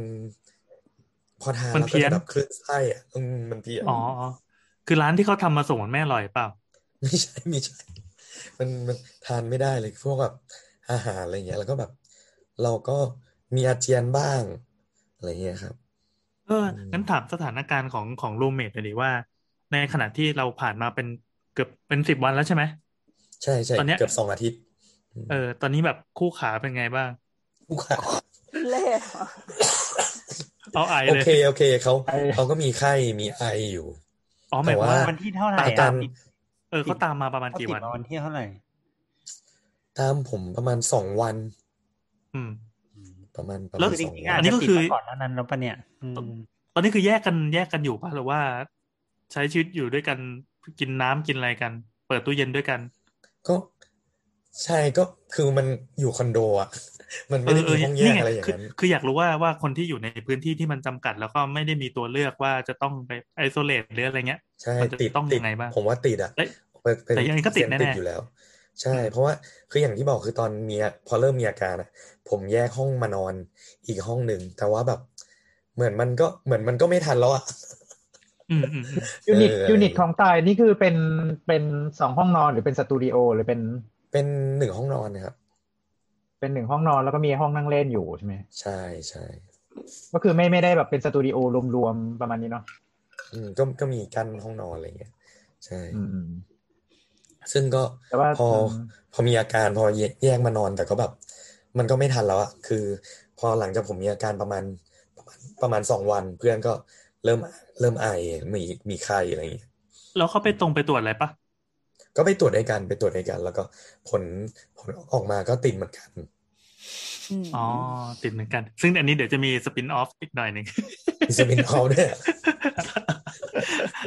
ไม่เพราะเรื่องในไทม์ไลน์นั้นก็น่าสนใจแต่เดี๋ยวจะเล่าสั้นๆอ่ะโอเคของตายเป็นไงต่อก็หลังจากที่รอเนาะก็รอประมาณ5วันซึ่งอันเนี้ยจริงๆอันนี้ผมไม่รู้ว่าเป็นสิ่งที่ควรทำไหมนะแต่ด้วยความที่แบบเราเริ่มแพนิคอ่ะผมก็เลยแอบออกไปข้างนอกอ้าวเฮ้ยอันนี้ต้องตัดออกปะวะไม่อันนี้คือผมอะไปโรงพยาบาลคือเนื่องจากว่าตอนนั้นอะpolicy ของเขาคือเราตรวจว่าติดที่โรงพยาบาลไหนเราจะได้แอดมิทที่โรงพยาบาลนั้นถูกปะซึ่งปัญหาของผมอะคือผมไปตรวจที่รถเคลื่อนที่ซึ่งมันไม่มีสังกัดโรงพยาบาลผมก็เลยคิดว่าเฮ้ยงั้นผมไปตรวจซ้ำใหม่ที่โรงพยาบาลดีกว่าเพื่อที่ว่าถ้าผลออกมาติดอะเผื่อจะได้แอดมิทใช่ซึ่งผมก็ไปอยากจะเข้าจะตายอยู่แล้วเนี่ยใช่คือมันไม่รู้จะทำยังไงแล้วอะคือแบบมันดูแบบหมดหนทางนะผมก็เลยไปโรงพยาบาลนึงซึ่งผมก็ไม่ได้ปกปิดอะไรนะผมตอนผมไปคัดกรองผมก็บอกว่าเนี่ยผมได้ยืนยันว่าติดเชื้อแต่ว่าผมอยากมาตรวจซ้ำปรากฏว่าในสภาพไหนเนี่ยไปก็พยายามป้องกันแหละก็แบบใส่หน้ากากแบบ2ชั้นแบบตอนเดินผ่านคนก็แบบคือพยายามไม่เดินผ่านใครเดินห่างทุกคนแล้วผมไปแบบผมขี่มอไซค์ไปไม่ได้เรียกแท็กซี่อะไรก็ขี่มอเตอร์ไซค์ไปเองก็พยายามเลี่ยงคนให้ได้เยอะที่สุดแล้วก็พอไปเจอพยาบาลคัดกรองก็บอกว่าเนี่ยผมยืนยันว่าติดเชื้อแต่ว่าผมไม่มีโรงพยาบาลผมเลยอยากมาตรวจซ้ำเพื่อที่จะได้แบบแอดมิทอะไรเงี้ยก็บอกเขาไปตรงๆว่าเราแบบไม่รู้จะทำยังไงแล้วปรากฏว่าพยาบาลบอกคุณกลับบ้านไปรอ เขาไม่ตรวจให้แล้วพยาบาลตอนได้ยินกระโดดหยงเลยไหมฮะไม่คือเราห่างกันเพราะว่ามันเป็นหน่วยเขาเรียกอะไรอ่ะ ARI คัดกรองโควิดของโรงพยาบาลเป็นหน่วยคัดกรองโดยหน่วยโควิดโดยเฉพาะคือเราก็แบบคือเขาก็มีพลาสติกกั้นมีอะไรอยู่แล้วอะไรเงี้ยพยาบาลเขาก็ใส่ PPE อะไรเงี้ยครับเราก็บอกเขาไปตามตรงว่าเราติดเชื้อแล้วเราอยากมาขอตรวจซ้ำเขาก็ไม่ให้เราตรวจเขาบอกว่าทางแล็บที่คุณไปตรวจเขาแจ้งว่ายังไงเราก็บอกเขาแจ้งว่าให้รอแต่ว่าเนี่ยเรารอมาหลายวันแล้วเราคิดว่าถ้ามาตรวจที่เนี่ยอาจจะได้แอดมิทอะไรเงี้ยครับเขาพยาบาลก็บอกว่าก็ไม่ได้เรา เราให้คุณตรวจไม่ได้คือถ้าคุณมีผลแล้วอ่ะคุณต้องกลับไปรอคุณต้องกลับไปรอที่บ้านอะไรอย่างเงี้ยครับทำอะไรไม่ได้มีโค้ดอะไรไม่ได้อะไรอย่างงี้มาเราว่าเหมือนกับมีโค้ดอีกคนรหัสประชาชนนี้เคยตรวจไปแล้วเป็นอะไรอย่างงี้มั้งเราว่าอันนี้ไม่รู้เหมือนกันแต่แบบคือตอนนั้นเราก็แบบคือถ้าต้องจ่ายเองอ่ะก็จ่ายได้แต่คือแค่คือความหวังตอนนั้นเราคือให้มีโรงพยาบาลอะไรอย่างเงี้ยครับแต่ก็เขาก็โอเคเขาก็ปฏิเสธก็โอเคไม่เป็นไรก็กลับมารอที่บ้านอะไรอย่างเงี้ยครับประมาณนี้ดราม่าสุดๆอ่ะแอบออกไปแล้วในที่สุดได้เตียงเมื่อไหร่ครับได้เตียงวันเสาร์อีกวันหนึ่งก็คือเรารู้ผลวันจันทร์ใช่ไหมครับใช่เรารู้ผลวันจันทร์แล้วก็รอจนถึงวันเสาร์ก็มีคนโทรมาบอกว่าเนี่ยได้เดี๋ยวจะมารับโทรมาจากเขตเทศกิจเขาบอกเดี๋ยวเขาจะขับรถมารับซึ่งเขาก็ถามเราอีกว่าอยู่ไหน ซึ่งตอนนั้นเราไม่มีเสียงจะพูดแหละแล้วเราก็จะโทรมาถามกูทำไมว่าอยู่ไหนคืออารมณ์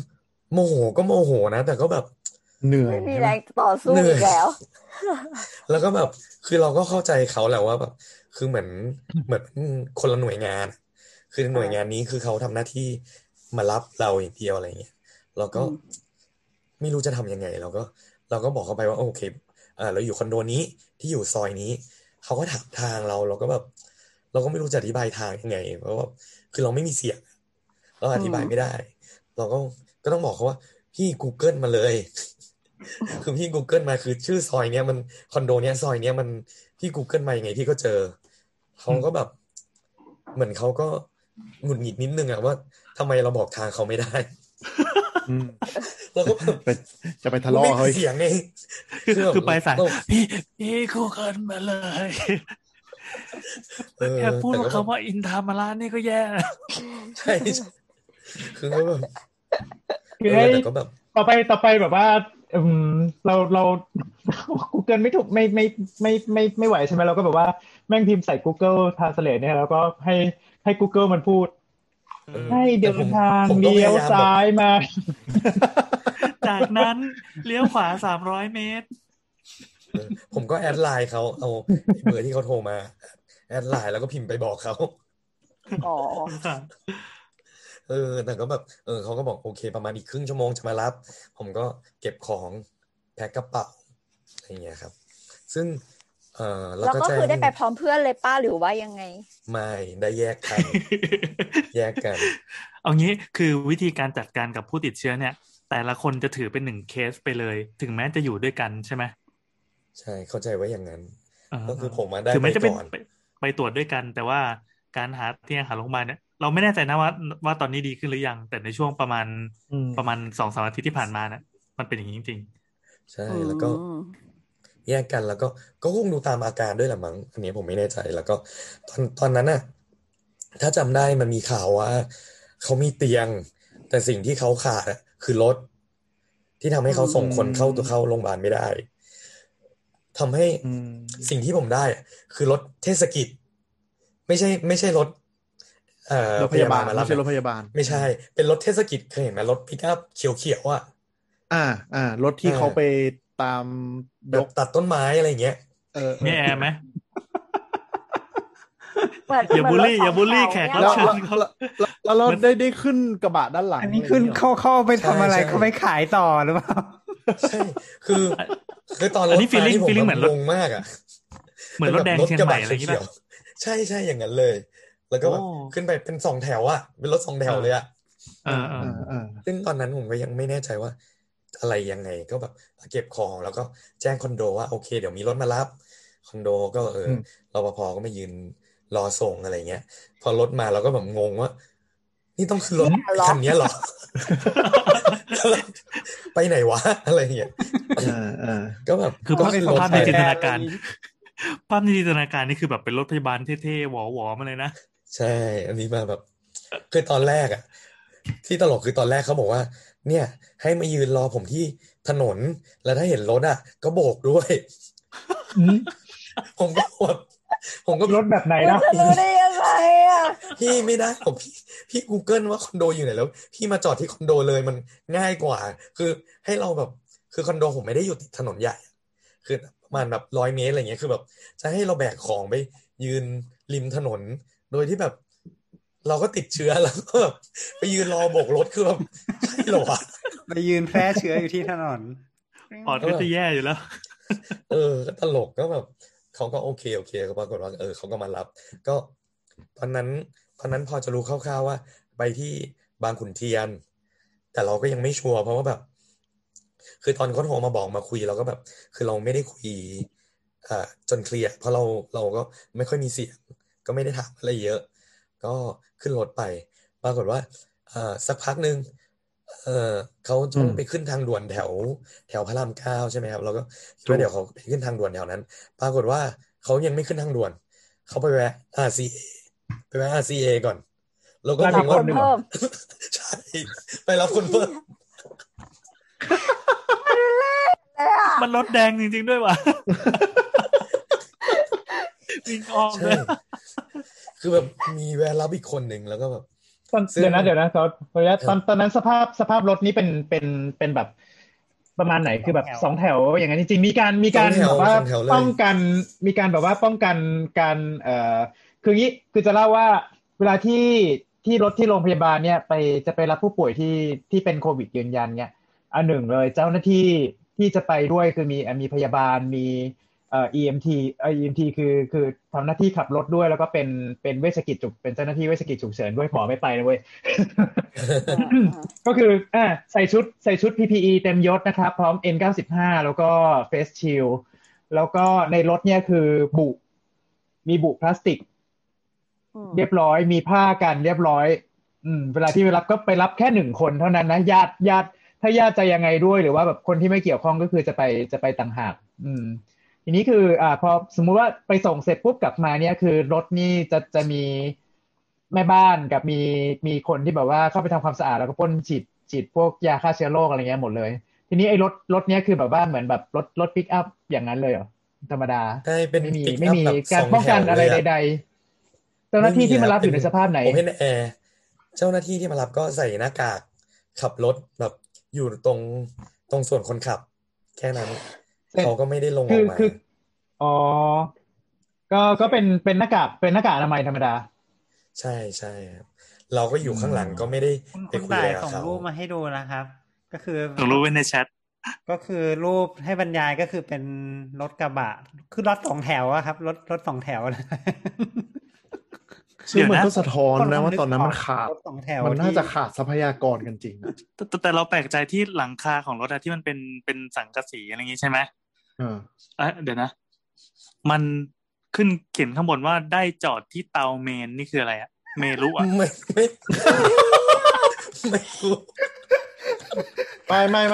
มันเป็นคำขวัญสตาร์ทตอนเมาได้จอดที่เตาเมนอ๋อโอเคมันเหลือได้ดูเป็นบางคนไม่ควรเป็นบางคนเลยโอ้โหตายแล้วผมไม่ได้สังเกตเลยนะคืองี้คือถ้าเผื่อท่านไม่เห็นรูปอยู่แล้วแหละรูปมันคือคำขวัญบนหลังคากระบะครับเหมือนรถสองแถวเรามีหลังคาข้างบนใช่ไหมเขาติดสติกเกอร์คำขวัญปัญหาคือไอ้คำว่าสตาร์ตตอนเมาอ่ะมันเป็นสีส้มอ่อนแล้วมันอ่านยากมากแล้วมันมีสีเขียวเข้มๆว่าได้จอดที่เตาเมนแล้วก็มารับคนป่วยไม่บอกคนเลยอ่ะแต่ด้านข้างมีป้ายเขียนว่าโควิด-19 ยังไม่จบนะครับแต่ว่าเขาก็ยังดีตรงที่แบบว่าก็คือเหมือนเป็นรถกระบะนะเพราะฉะนั้นโซนคนที่ขับรถกับโซนคนนั่งท้ายอ่ะก็แยกกันแล้วก็โซนคนนั่งท้ายคือมันก็เป็นโอเพ่นแอร์อะไรเงี้ยมันก็คงไม่โดนผมว่าเขาคงต้องปรึกษากับเจ้าหน้าที่ที่ทำงานด้านนี้แล้วว่านี่คือฉุกเฉินจริงๆแล้วเอาอย่างนี้มาก็เซฟคนขับอ่ะใช่ไหมใช่ก็นั่นแหละครับก็อีกรูปนึงคือแบบว่าที่กระบะหลังเนี่ยมีแบบใบไม้เศษกิ่งไม้เหมือนแบบเพิ่งไปขนต้นไม้มาเลยใช่เหมือนเพิ่งไปตัดต้นไม้มาคือรถขนเจ้าหน้าที่เทศกิจนั่นแหละรถเนี้ยใช่เลยอ่ะเศร้าอ่ะเศร้าแทนเพื่อน ไปแวะรับคนเพิ่มที่RCA ก็อันนั้นเขาจริงๆเขาต้องแวะรับเพิ่มคนหนึ่งแต่ว่าเหมือนเขาเป็นแบบ2คนแบบสามีภรรยาเป็นผมเข้าใจว่าเป็นชาวพม่าต่างชาติอะไรอย่างเงี้ยแล้วก็คือติดด้วยกันทั้งคู่แล้วคือก็ไม่รู้ว่าคือเขาก็ไม่รู้ว่าถ้ามารับแบบสามีคนเดียวแล้วภรรยาเขาจะอยู่ยังไงเขาก็เลยมาด้วยกันทั้งคู่อะไรอย่างเงี้ยครับก็สรุปก็คือเป็น3คนนั่งท้ายกระบะแล้วก็ขึ้นทางด่วนยาวไปลงพระราม2คือไม่ได้ใกล้เลยนะจะอินธรรมระไปบางขุนเทียนเนี่ยใช่แล้วขับรถแบบขึ้นทางด่วนแบบแล้วจริงๆเขาก็ไม่ได้ขับเร็วมากนะแต่เนื่องด้วยว่าข้างหลังมันเป็นโอเพนแอร์เราก็รู้สึกว่าแบบคือรถแบบนี้ถ้าตามเวลาปกติมันขึ้นทางด่วนไม่ได้อยู่แล้วเว้ยใช่ใช่มันคือโดนจับอะแต่มันคือรถเทศกิจไงอันนี้ถือเป็นประสบการณ์หายากมากเลยนะตอนแรกเรายังแบบโหอิจฉาในพรีวิเลจนะมีเพื่อนเป็นหมอแบบส่งอะไรนี่มาให้แต่นี้ไม่อิจฉาละครับก็นั่นแหละครับก็ใช้เวลาประมาณ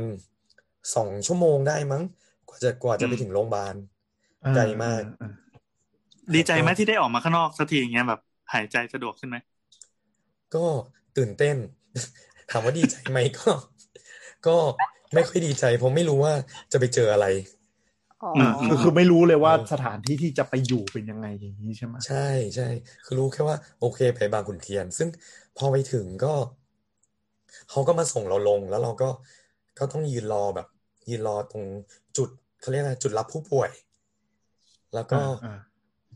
เขาก็บอกแค่ว่ายืนรอตรงนั้นแหละยืนรอตรงนั้นแหละก็ต้องเข้าใจโรของคนขับรถอ่ะเขาก็มีหน้าที่ขับมาส่งจริงๆเนี่ยก็ตามที่ได้รับมอบหมายใช่แล้วก็ประสานงานต่อมีเจ้าหน้าที่โทรมาแล้วก็เจ้าหน้าที่ที่โรงพยาบาลน่ะโทรมาแล้วก็แอดไลน์ไว้เขาจะมีเป็นไลน์เลยชื่อว่าแบบหอโควิดอะไรเงี้ยครับก็แอดไลน์ไว้หอโควิดก็คุยกันแล้วก็ยืนรอแป๊บนึงเขาก็มีเจ้าหน้าที่ก็ใส่แบบใส่ PPE แบบชุดอวกาศมาแล้วอันนี้เริ่มเหมือนที่เราเห็นในข่าวแล้วใช่ไหมไม่ใช่รถสองแถวแล้วซึ่งก็ในหอคือเขาจะแยกชายแยกผู้ชายแยกผู้หญิงซึ่งผมก็เลยได้ขึ้นไปกับน้องผู้ชายอีกคนหนึ่งที่มาด้วยกันส่วนน้องผู้หญิงที่เป็นภรรยาเขาก็ต้องยืนรอไปก่อนเพราะว่าเหมือนคือเขาไม่มีชื่อในระบบเพราะว่ายังไม่ได้มาอะไรอย่างเงี้ยแต่ว่าคือมาถึงแล้วมันหมายถึงว่าหมายถึงว่าคิวเขาจริงๆคือผู้ชายมาก่อนที่อยู่ในระบบตามคิวไปรับใช่ใช่ผู้หญิงไม่ได้อยู่ยังไม่เข้าผู้หญิงยังไม่เข้าแต่ว่าเขามาด้วยกันอะไรอย่างเงี้ยแต่ก็ผมก็ไม่รู้โปรเซสเขายังไงแต่สุดท้ายเขาก็ต้องรับเพราะว่าเป็นผู้ป่วยโควิดแล้วก็มาถึงแล้วอะไรอย่างเงี้ยไม่หรอกอาจจะหมายถึงว่าประสานงานมาแล้วอาจจะรอเรื่องทะเบียนนิดนึงอะไรอย่างเงี้ยอาจจะต้องรอแค่นั้นแล้วมันเป็นโรงพยาบาลหรือยังไงครับ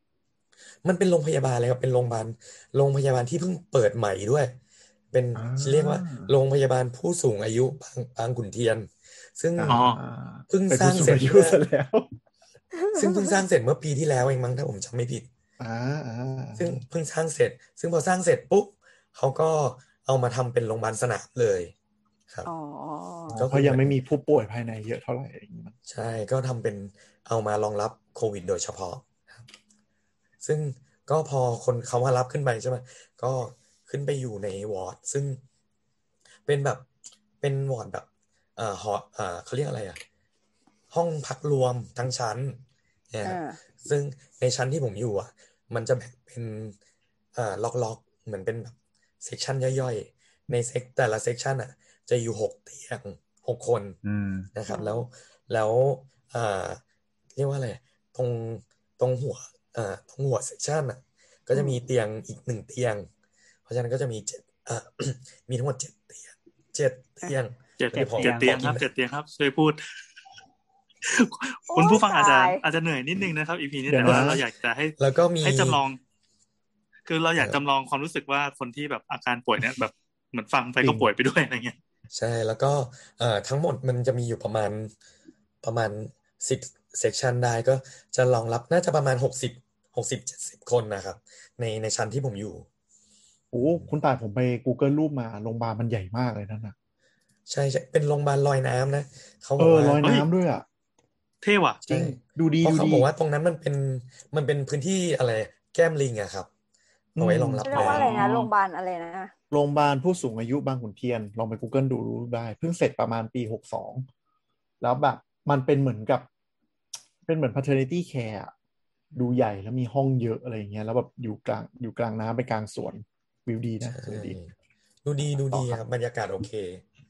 แต่ก็ข้างในก็คือคุณต่ายไม่ได้นอนเตียงกระดาษใช่ไหมมันเป็นเตียงไม่ใช่เป็นเตียงโรงพยาบาลแบบเตียงโรงพยาบาลจริงจังอ่ะ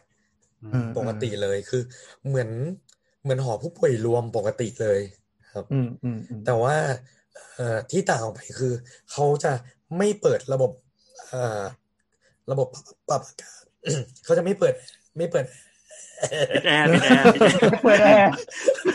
เจ๋งว่าระบบปรับอากาศเลยเนาะแต่เราพูดคำว่าแอร์ใหม่ดิพูดคำว่าแอร์อันนี้คำต้องห้ามผมมองออกเสียงบางคำไม่ได้ไม่รู้ทำไมนั่นแหละครับมีคำอื่นอีกไหมที่พูดไม่ได้ละไม่ได้จะบูลลี่นะแต่อยากรู้ไม่คือเสียงที่ออกจากคอที่ไม่ผ่านไอ้พวกส่วนต่างๆบริเวณปากก็นั่นแหละครับก็คือเขาก็เปิดหน้าต่างให้แล้วก็มันจะมีคนเหมือนเคาน์เตอร์พยาบาลนะครับที่อยู่ตรงกลางเคาน์เตอร์พยาบาลก็จะเป็นห้องแยกแล้วก็เขาจะเปิดเหมือนแบบเป็น positive pressure ในนั้นอะไรอย่างเงี้ยครับพยาบาลก็จะอยู่แค่ในนั้นแล้วก็มีแบบพลาสติกกั้นอะไรอย่างเงี้ยครับแล้วก็ตรงโถงตรงกลางก็จะมีเครื่องวัดความดันเครื่องวัดออกซิเจนแล้วก็เทอร์โมมิเตอร์เพื่อที่จะให้ผู้ป่วยมาวัดไข้ทุกวันละประมาณ3ครั้งก็คือเช้าบ่ายแล้วก็ตอนค่ำครับก็คือพอถึงเวลาแบบ 6:00 น.อย่างเงี้ยพยาบาลก็จะปลุกให้มาวัดไข้วัดออกซิเจนวัดความดันอะไรอย่างเงี้ยครับสภาพห้องที่นอนเนี่ยเป็นห้องรวมปะห้องรวมก็คือเป็นแบบภาพที่เราเห็นในโซเชียลอะไรอย่างงี้ใช่ไหมไม่แน่ใจว่าในโซเชียลเป็นยังไงนะแต่ว่าเป็นห้องรวมแบบเหมือนโรงพยาบาลธรรมดาเลยอ่ะพี่แอนก็คือห้องผู้ป่วยรวมที่มี 6-8 คนอย่างนั้นใช่ไหมก็มีม่านๆเป็นเซกชันเป็นห้องรวมที่มี8คน6คนอย่างเงี้ยครับแล้วก็มีหลายเซกชันอะไรเงี้ยครับแต่ว่าไม่มีม่านอ๋อไม่มีม่านอันนี้ไม่รู้ว่าเขายังทำอินทีเรียไม่เสร็จหรือว่าเขาเอาม่านออกแต่ว่าไม่มีครับโอเคก็เป็นเตียงแบบอา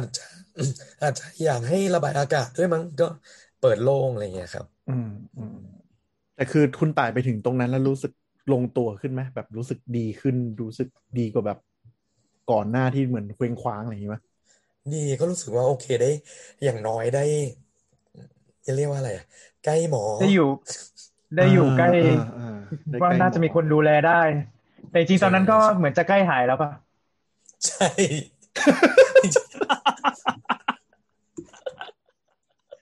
อาการเป็นไงบ้างตอนนั้นอ่ะคือรีคอเวอร์ขึ้นเยอะแล้วแต่ว่าก็เริ่มกินได้เริ่มอะไรได้ประมาณนี้เริ่มใช่เริ่มกินได้นิดหน่อยเดี๋ยวแป๊บนึงผมขอเบรกแป๊บนึงเนื่องจากว่าผมดื่มน้ำเยอะไม่ฉี่โอเคเดี๋ยวเราจะนินทาก่อนได้ครับได้เดี๋ยวเราจะได้คุยกันเรื่องเตียงสนามเนาะเพื่อเป็นการฆ่าเวลาไหนๆก็ EP นี้ก็ดูเป็นคุณหมอคะที่แบบยาวที่สุดชั่วโมงครึ่งแล้วเราจะคุยกันเรื่องยังไงดีเรื่องเตียงสนามครับคือสถานการณ์ของคุณต่ายเนี่ยคือน่าจะเป็นแบบช็อตเตียงช็อตนะในกรุงเทพในเขตกรุงเทพที่ผู้ป่วยระเบิดขึ้นเยอะมากจากคลัสเตอร์ช่วงทองหล่อแต่พอเตียงมันขาดแล้วผู้ป่วยก็ยังไม่ออกเขาก็เลยแบบเหมือนพยายามจะหาทางระบายออกไปตรงที่อื่นอย่างเรื่องการตรวจแล้วรอผลอะไรเงี้ยก็ถามเคยฟังคนนึงในขับเขาบอกว่าเขาลองไปตรวจในเขต พื้นที่กรุงเทพอ่ะหาที่ตรวจไม่ได้เลยก็เลยตัดสินใจออกไปตรงชานเมืองพอตรวจปั๊บมันก็รู้ผลเร็วนั่นแสดงว่าจริงๆแล้วใช่อะไรประมาณนั้นคือเท่าที่เข้าใจคือมันเหมือนกับไกด์ไลน์เดิมเราก็คือใครตรวจเจอคนนั้นต้องรับผิดชอบคือหมายถึงว่าต้องรับผิดชอบในการหาเตียงส่งต่อคนไข้อะไรอย่างเงี้ยมันเลยกลายเป็นว่าถ้าเหมือนกับต้นสังกัดอย่างของเคสคุณต่ายก็คือหน่วยงานพระราชทานที่ตรวจตรงนี้เจอปุ๊บเขาต้องรีบประสานงานแล้วคือเขาก็คงเหมือนเราอ่ะโทรไป call center แล้วทุกอย่างเต็มอ่ะ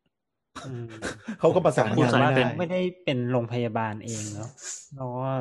เข้าใจว่ามันก็เลยไม่มีสังกัดด้วยมันไม่มีสังกัดเราก็ต้องไปนั่งคือถ้าเผื่อเท้าความไปตอนนั้นก็คือโรงพยาบาลเอกชนปิดตรวจหมดเลยเพราะว่าก็เริ่มล้นบอร์ดของตัวเองที่เตรียมไว้ก็เริ่มล้นแล้วเหมือนกันก็ไม่รับตรวจหมดเลยตอนนั้นนะเหมือนกับ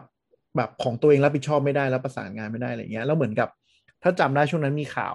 มันก็จะทางสบคก็พูดดีว่าแบบถ้าติดแล้วอยู่บ้านมีความผิดคนตรวจเจอต้องรับผิดชอบเอาไปหาที่อยู่ให้ได้อะไรอย่างเงี้ยก็เลยกลายเกิดเป็นแบบความวุ่นวายพอสมควรว่าเอกชนก็หยุดตรวจไว้ก่อนเพราะว่าถ้าตรวจแล้วหาห้องไม่ได้ยิ่งเป็นเรื่องไปกันใหญ่อย่างเงี้ยแต่ว่าอย่างสัปดาห์หลังไกด์ไลน์มันออกมาแล้วนี่ว่า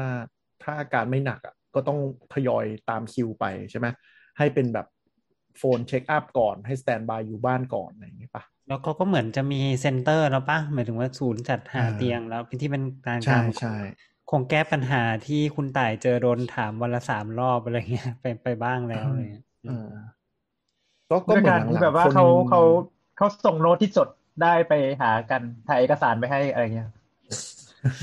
แต่เท่าที่ดูจากความวุ่นวายในโซเชียลมันก็ลดลงจริงๆนะคือหมายว่าสัปดาห์นั้นคุณต่ายจำได้คือทุกคนแม่งโวยวายอะว่าแบบญาติมีนู่นนี่นั่นยังไม่มีใครมารับเลยอะไรเงี้ยแล้วหลังๆก็คือลดลงแต่ลดลงในเชิงว่าก็ยังมีคนไม่ได้เตียงนะแล้วโทรไปเบอร์กลางทั้ง1668กับ1442ใช่ไหมก็ไม่มีใครรับสายทั้งวันทั้งคืนจนเริ่มไปประสานงานเอกชนกันไม่ว่าจะเป็นเพจดังทาง Facebook มูลนิธิทั้งหลายแหละอะไรเงี้ยก็ได้รับการประสานงานเร็วขึ้นแม้แต่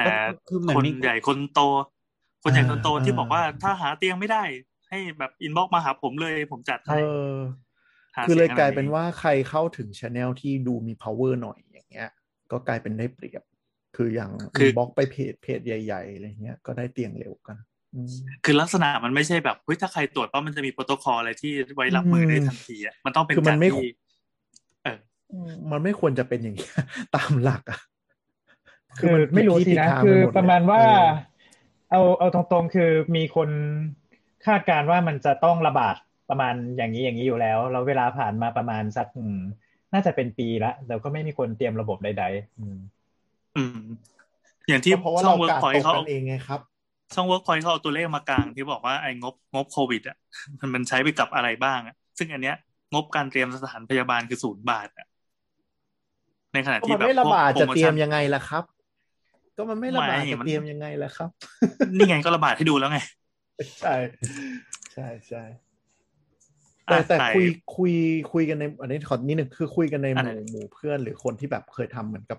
disaster planning ประมาณนี้นิดนึงอ่ะคือเขาบอกว่าแบบมันไม่จำเป็นต้องตั้งคือตอนที่มันโวยวายกันมันจะมีคนประมาณว่าแบบถ้าตั้งไว้ล่วงหน้าไหนตอนนั้นจะสิ้นเปลืองงบประมาณอะไรเงี้ยนึกว่าคุยแบบมันไม่จำเป็นเว้ยคือมันสามารถแบบคุยเทียไว้ได้อ่ะเป็นเลเวลได้แล้วพอมันเกิดวิกฤตเราเรียกแบบเลเวล 1-5 ขึ้นมันมาอะไรอย่างเงี้ยแต่ตอนนี้ก็คือดูแบบดูเลเทโอเคนั่นแหละเจอคุณต่ายครับกลับมาที่คุณต่ายไปปลดทุกข์แล้วถึงไหนแล้วครับเสียงดีขึ้นเยอะเลยหลังจากไปฉี่มาเข้าไปแอบดื่มหรือเปล่าครับ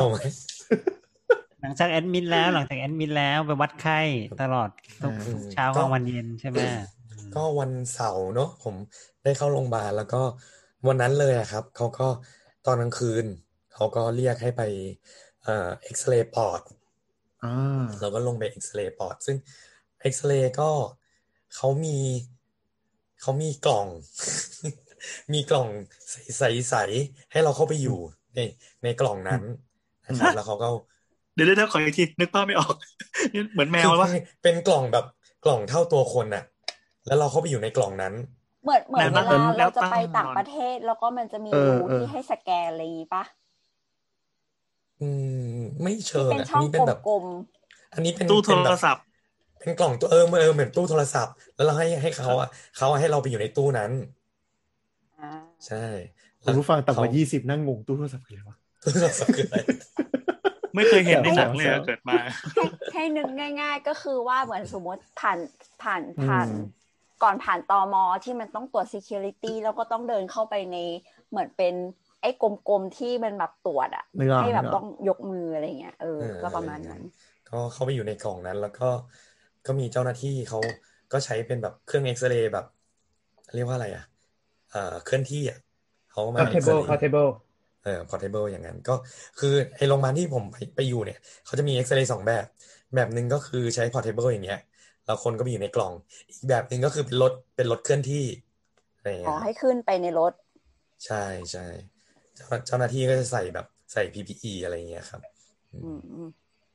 ก็เดี๋ยวนะคุณต่ายตอนเอสคอร์ตลงมาห้องเอ็กซเรย์คือมีใครพามาด้วยไหมหรือเดินมาเลยอะไรอย่างเงี้ยมีเจ้าหน้าที่พามาแต่ว่าเขาจะ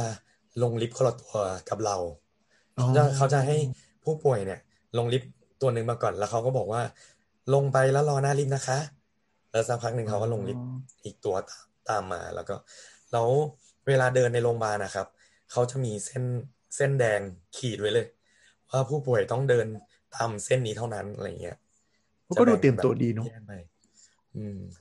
ก็เตรียมตัวตามเส้นนี้เท่านั้นหมายความว่ายังไงคือห้ามเกินเส้นหรือว่าจะต้องเดินบนเส้นหรือว่าห้ามเกินเหมือนแบ่งฝั่งเอาไว้อะว่าฝั่งแบบฝั่งขวาของเส้นจะเป็นแบบเจ้าหน้าที่เดินอะไรอย่างเงี้ยครับเราก็เดินฝั่งซ้ายไปเดินไปเอ็กซเรย์อะไรอย่างเงี้ยครับซึ่งพอเอ็กซเรย์ปุ๊บเช้าวันถัดมา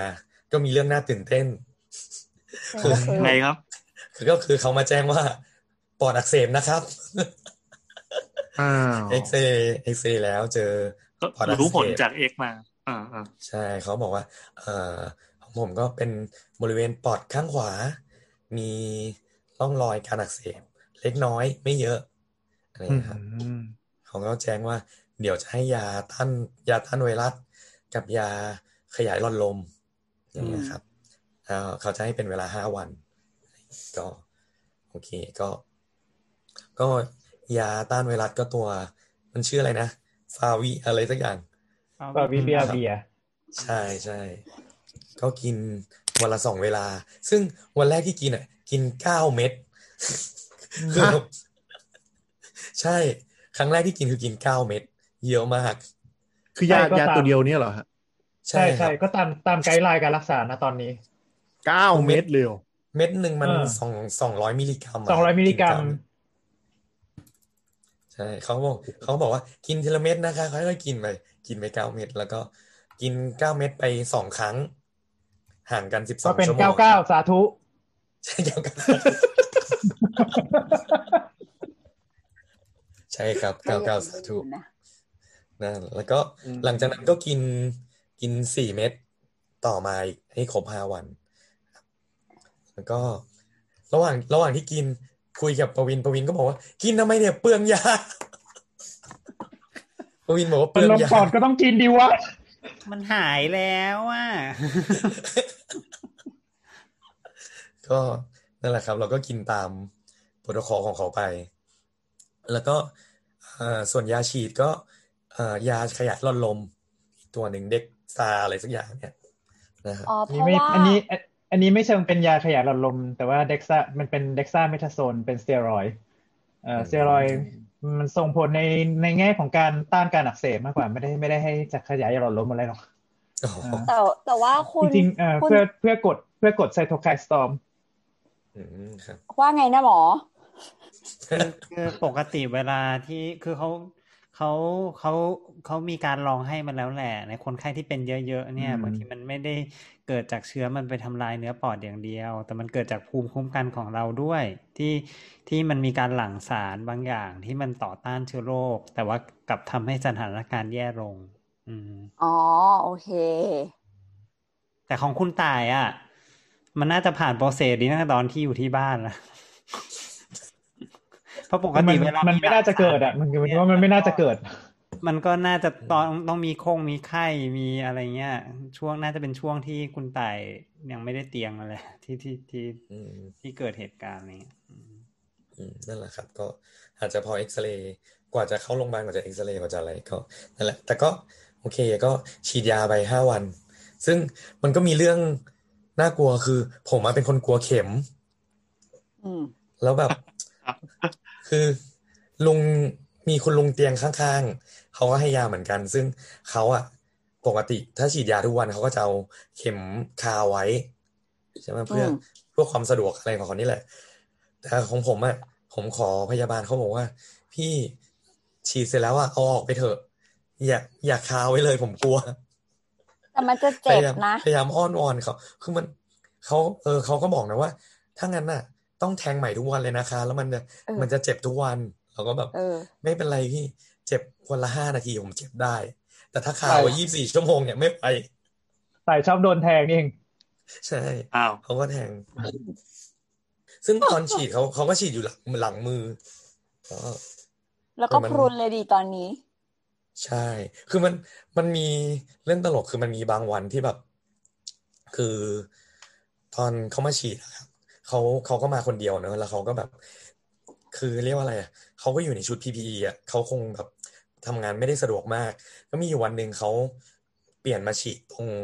ข้อพับปรากฏว่าก่อนฉีดเขาก็ต้องเรียกว่าอะไรอ่ะมัดแขนเขาก็ต้องมัดแขนใช่ไหมแล้วก็ฉีดเข้าเส้นแล้วพอเขาจะฉีดเขาต้องเอาไอ้ที่มัดอ่ะออกปรากฏว่าไอ้ตอนเอาออกอ่ะมันออกไม่ได้เหมือนมันดีดแล้วมันออกไม่ได้ไอ้เข็มที่แทงอยู่มันก็ขยับแล้วเส้นมันก็เลยแตกโอ้ชิตเราก็เลยบอกพี่เอาออกไปก่อนก็ได้นะเดี๋ยวก็แทงใหม่สุดท้ายเขาต้องเอาออกแล้วก็แบบไปแทงใหม่หลังมืออะไรอย่างเงี้ยครับแล้วก็มีตอนได้อยู่ที่นี่น่าจะสบายๆแล้วค่อยๆได้มีโหยังมีดราม่าแล้วก็มีอีกวันนึงที่เขาแบบเหมือนแทงไปแล้วแบบไม่เข้าเส้นอ่ะคือฉีดยาเข้าไปไม่ได้เขาเลยแบบพยายามควานหาเส้นหาไม่เจอก็เลยต้องแบบแทงใหม่อะไรอย่างเงี้ยก็โอเคแต่ก็แบบบอกเขาไม่เป็นไรพี่แทงไปเถอะเจ็บผมทนได้แต่ถ้ามันมาคาติดไว้ทั้งตัวอย่างเงี้ยไม่เอาผมเป็นลมไม่คือพี่แอนลองคิดแบบเหมือนใน Final Destination น่ะคือผมจะมีจินตนาการไงว่าแบบคือเข็มมันคาอยู่ที่ตัวแล้วก็จะแบบถ้าเราไปปัดถ้าเราไปทำให้มันแบบถ้ามันหักนะหรือถ้ามันเกิดอะไรมันแทงไปลึกกว่าเดิมมันอะไรอย่างเงี้ยแบบทำเลือดกระฉูดออกมาจากคุณผู้ฟังเนี่ยจะต้องเดี๋ยวอะไรเพราะว่าคือเพราะว่าจริงๆมันไม่ใช่เข็มเว้ยที่เขามันเป็นเข็มนิ่มใช่ไหมมันเป็นหลอดพลาสติกเว้ยใช่มันเป็นเข็มนิ่มเป็นหลอดเฉยผมกลัวการมีเพื่อนเป็นหมอไม่ช่วยอะไรแบบนี้เลยเหรอไม่ช่วยคือมันแทงไปมันเป็นตัวนำส่งแล้วมันก็เป็นแค่แบบเป็นหลอดคาไว้เฉยๆมันไม่ได้แบบเจ็บหรือมีอะไรเลยนะมันเป็นหลอดใสเพราะว่าหมอบอกว่าไม่รู้หมอประวิงเราบอกว่าเอ้าก็ไม่ถามอ่ะสรุปว่าถ้าคาไว้นี่คือไม่เจ็บไม่เจ็บเลยไม่รู้สึกอะไรเลยไม่เจ็บยกเว้นแกไปดึงๆเล่นๆอะไรมันจะรู้สึกขัดเวลาที่กระดกข้อมือหรืออะไรเงี้ยนิดหน่อยตึงๆเฉยๆอันนี้ความรู้ใหม่เพราะผมกลัวไงผมก็ไม่รู้สึกอะไรเลยนั่นแหละก็เลยโดนแทงไปเลยทุกวันโดนแทง5วันฟินเลยแล้วเขาสวอปเชื้อทุกวันด้วยปะไม่เขาไม่สวอปเพิ่มเลยก็คือตั้งแต่เป็นอ่ะผมสวอปทีเดียวที่ไปตรวจแล้วหลังจากนั้นเขาไม่สวอปอีกเลยอ้าวเราดิสชาร์จได้ไงอ่ะเขาเอ็กซเรย์ปอดก็คือผมเอ็กซเรย์ไปทั้งหมด3ครั้งตอนอยู่อาทิตย์นึงเอ็กซเรย์แบบแทบจะวันเว้นวันนะครับอ๋อก็คือดูว่าสภาพปอดดีขึ้นแล้วอะไรเงี้ยหรอใช่แต่เขาก็ไม่บอกผมนะว่าเอ็กซเรย์ครั้งหลังๆเป็นไงเขาไม่บอกผมถามเจ้าหน้าที่บอกว่าถ้าไม่มีอะไรผิดปกติจะไม่ได้แจ้งแต่ถ้าเจอแบบอาการไม่ดีอะไรเงี้ยถึงจะมาแจ้งโอเค เดี๋ยวปรากฏว่าครั้งสุดท้ายคือไม่มีปอดบวมแล้วแต่เจอก้อนอ้าวก้อนอะไรก้อนไขมันไม่รู้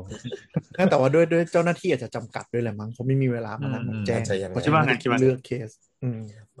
ปวินบอกว่าเขาเอ็กซเรย์ไปเขาก็ไม่เห็นหรอกว่ามันต่างไขมันบางทำไมเป็นคนแบบนี้ปากเสียมากเลยอ่ะเป็นหมอที่แบบไม่ให้กำลังใจคนไข้ใดๆทั้งสิ้นคุณเล่นเสียเลยอ่ะคุณเล่นเขาขำๆแล้วคุณต่ายแล้ววันสุดท้ายคือเขามาแจ้งว่าวันนี้จะให้ออกนี่ค่ะใช่ใช่ครับเขาก็แจ้งบอกว่าเดี๋ยววันนี้จะกลับบ้านได้นะคะโดยยังไม่ได้สวอปเชื้ออะไรเลยอย่างนี้เนี่ยนะไม่คือตามไกด์ไลน์เขาคือเขาบอกว่าเขาจะไม่สวอปอีกเลยเพราะว่าเขาบอกว่าถ้าสวอปไปก็จะเจอซากเชื้ออะไรเงี้ยเขาก็บอกว่าก็ไม่สวอปอะไรเงี้ยครับแต่ว่าก็จะไม่แพร่เชื้อแล้วอะไรอย่างเงี้ยครับหมอประวินอันนี้เป็นปกติใช่ไหมอันนี้น่าจะเป็นตามเกณฑ์แหละเพราะปกติมันก็ตามแนวช่วงที่มันติดช่วงที่มันยังไงช่วงที่มันไวรัสมันขยายตัวเยอะๆมันก็น่าจะเป็นช่วงที่คุณต่ายกำลังแบบเพิ่งมีไข้หรือเพิ่งมีอาการไอเยอะอะไรเงี้ยถ้าเป็นช่วงที่มันเหลือเป็นไอแห้งๆหรือว่านิดๆหน่อยๆแล้วมันคงไม่เหลือแล้วเพราะร่างกายมันก็แสดงว่าร่างกายมันจัดการไปได้ส่วนหนึ่งแล้วไงก็คือดูอาการของผู้ป่วยที่รีคอเวอร์ขึ้นมาก็แสดงว่าถือว่าโอเคใช่ๆถือว่าร่างกายรับเชื้อกำจัดเชื้อได้อยู่แล้วใช่ๆซึ่งโดยส่วนใหญ่ก็ประมาณเนี้ย10วัน14วันหลังจากที่เป็นวันที่เป็นอะไรเงี้ยก็แต่ว่าถ้าจะอยากชัวร์ก็เนี่ยต่ายก็กลับมานอนเงียบๆอยู่ที่บ้านต่อไปอีกสักอาทิตย์2อาทิตย์อะไรเงี้ยอาทิตย์นึงอะไรเงี้ยแต่ตอนนี้ก็ไม่แพร่เชื้อแล้วเขาก็บอกว่าอย่างนี้ครับแต่เหมือนกับร่างกายก็อ่อนแอเนาะคือถ้าไปแบบ expose อย่างอื่นอาจจะเดี๋ยวป่วยอาจจะติดอีกรอบจริงๆตอนนี้ถามว่าอ่อนแอไหมก็จริงๆช่วงที่อยู่โรงพยาบาลค่อนข้างจะเพลียเพราะว่ามีปัญหาเรื่องการนอนอย่างที่บอกคือพอเราไอเยอะอ่ะมันนอนแทบไม่ได้อะไรเงี้ยพอได้ขอยาแก้ไออะไรเพิ่มป่ะคะมีเขาให้ยาแก้ไอมามียาแบบยาน้ำคอยจิบมีแล้วก็ยาแบบยาละลายเสมหะอะไรอย่างเงี้ยครับเขาก็ให้มาตามอาการบางคนท้องเสียอะไรอย่างงี้ก็มีเขาก็ให้เกลือแร่ให้อะไรอย่างเงี้ยครับเขาก็เหมือนดูแลตามอาการไปเรื่อยๆใช่ไปอยู่ทั้งหมดกี่วันนะผมอยู่ประมาณ8วันครับก็เข้าวันเสาร์แล้วก็ออกวันเสาร์อีกอาทิตย์นึงคุณต่ายแล้วเพื่อนร่วมห้องนี่อาการเป็นไงไหมครับมีสาหัสไม่เลยอาการดีกว่าผมเยอะก็หลังจากผมเข้าโรงพยาบาลไปวันนึงเขาก็ได้เหมือนกันได้ไปเหมือนกันแต่ว่าเขาไปอยู่โรงแรมได้ไปไหนอ๋อได้ไปไหนเขาได้ไปอยู่โรงแรมน่ากลัวเลยมีคนไม่ไปซึ่งความตลกคืองี้เว้ยคือเขาอ่ะได้รถโรงพยาบาลมารับเป็นรถพยาบาลมารับที่ซึ่งผมก็แบบทำไมไม่มีความยุติธรรมตายแค้นตายอย่างแค้นเรื่องรถไปเมนอยู่คือได้นั่งรถพยาบาลไปอยู่โรงแรมที่ใบหยกแล้วเหมือนว่าตอนแรกคือไปคัดกรองอะไรนะครับอันนี้คือเป็นเรียกว่า hospital ใช่ไหมที่ว่าใช่ใช่ก็คือตอนแรกไปคัดกรองก่อนคัดกรองอาการแล้วก็เหมือนว่าอาการไม่มีอาการอะไรเขาก็เลยให้นอนอยู่โรงแรมซึ่งถ้าเป็นเกณฑ์ที่แบบไม่เป็นไรเลยอย่างนี้ใช่ไหมถึงจะส่งออกไปก็ไปนอนโรงแรมเป็นแบบอยู่3คนเขาบอกอยู่3คนซึ่งทั้ง3คนก็ไม่มีอาการอะไรก็ไปอยู่ในห้องเดียวกันเนี่ยเหรอใช่ใช่อยู่ห้องเดียวกันสามคนแล้วก็แบบคือผมดูแล้วก็แบบคือห้องโรงแรมมันก็ไม่ได้ใหญ่อะก็เป็นเตียงแบบสามเตียงแบบอยู่ด้วยกันก็เหมือนหอพักไกลๆใช่ใช่แล้วก็เหมือนว่าก็สบายกว่าอยู่โรงพยาบาลมันก็แบบมีตู้เย็นมีทีวีอยู่มีห้องน้ำส่วนตัวอะไรอย่างเงี้ยครับก็สบายแต่ว่าเขาก็บอกว่า ไม่เห็นเดือนเห็นตะวันคือเดินออกไปไหนไม่ได้คืออยู่ในห้องแคบๆไม่ได้ออกไปไหนซึ่งต่างจากผมเพราะว่าผมมันแบบคืออยู่ในโรงพยาบาลก็จริงแต่แบบคือฟลอร์มันก็ใหญ่กว่าหน่อยพอมีที่ให้แบบเดินบ้างอะไรอย่างเงี้ยแต่ห้ามออกจากแอเรียตัวเองใช่ปะใช่ห้ามออกครับคือจุดประสงค์มันต่างกันไงของต่างจะเป็นเพื่อรักษาอาการแต่อันนั้นคือเขาต้องการกักเชื้อก็เหมือนแบบไปนอนกักบริเวณสัก14วันอะไรแค่นั้นเองซึ่งก็เขาก็เข้าหลังผมวันนึงแล้วก็ได้ออกหลังผมวันนึงก็อยู่ประมาณอยู่พอๆกัน 7-8 วันครับแต่ว่าอาหารการกินอะไรเขาดีมากคือเขาอยู่โรงแรมอ่ะยังแค้นอยู่กำลังจะถามอยู่พอดีว่าอาหารการกินของต่ายตลอด8วันในโรงพยาบาลนี่เป็นยังไงบ้างโอ้ค่อนข้างแย่คือเอาของเพื่อนกันเพื่อนคืออยู่โรงแรมเขาก็แบบก็มีอาหารอุดมสมบูรณ์แล้วแบบคือเขาอยู่ในเมืองอ่ะอยู่ใบหยกซึ่งก็สามารถสั่งแบบสั่งเซเว่นได้ให้ไปส่งแบบส่งเขาจะมีจุดฝากของอะไรเงี้ยซึ่งก็โอเคเขาก็แบบมีขนมอาหารกินครบทุกมื้อแต่ของผมก็คือก็กินตามเวลาโรงพยาบาลสิ่งที่ผมแค้นคืออาหารส่วนใหญ่ประมาณครึ่งนึงคืออาหารแช่แข็งหรืออาหารเวฟนั่นเองเศร้าอ่ะคือแบบเป็นผัดกะเพราเวฟอ่ะแล้วก็แบบอะไรอย่างเงี้ยครับแล้วอีกครึ่งนึงก็จะเป็นอาหารแบบเป็นอาหารปรุงเข้าใจว่าเป็นอาหารปรุงในโรงพยาบาลก็เป็นพวกแบบผัดซีอิ๊วบ้างเป็นแบบผัดวุ้นเส้นบ้างส่วนใหญ่ก็เป็นผัดกะเพราพะแนงอะไรพวกเนี้ยครับแต่ก็เป็นแบบอาหารกล่องเขาก็จะมีตามเวลาก็แบบตอนเช้า 7:00 นตอนเที่ยงแล้วก็ตอนเย็นประมาณ 5:00 นเขาก็จะเอาฟังดูมันๆทั้งนั้นเลยเนาะดูแล้วแบบเหมือนไม่ค่อยดีต่อคอที่กำลังไอใช่คือวันแรกผมไปแบบผัดเผ็ดอะไรสักอย่างแล้วก็แบบจะกินได้ยังไงก่อนไอเจ็บคอจะตายอยู่แล้วผัดกะเพรามาอย่างเงี้ยก็แบบจะกินเขาไม่ได้ยังไงคือช้ำมากแต่ก็แบบโอเคก็พยายามกินก็กินได้อะไรอย่างเงี้ยครับคือแบบสมบัติใช่ใช่แต่ก็แบบคือถามว่าเข้าใจไหมเราก็เข้าใจเขานะว่าแบบมันคือคนที่อยู่อ่ะผมเข้าใจว่าทั้งโรงพยาบาลประมาณ 400-500 คนคือคนมันก็เยอะเจ้าหน้าที่ก็ไม่มีอันนี้ก็เข้าใจว่าเป็นอะไรที่แบบเป็นสิ่งที่เขาทำได้แล้วแหละแต่ก็แบบแต่ก็มีความนิดนึงอ่ะเพราะแบบผู้ป่วยได้กินอาหารเวฟเซเว่นหรออะไรอย่างเงี้ยจริงๆคือว่ามีคนเปรียบเทียบละสิใช่ไหม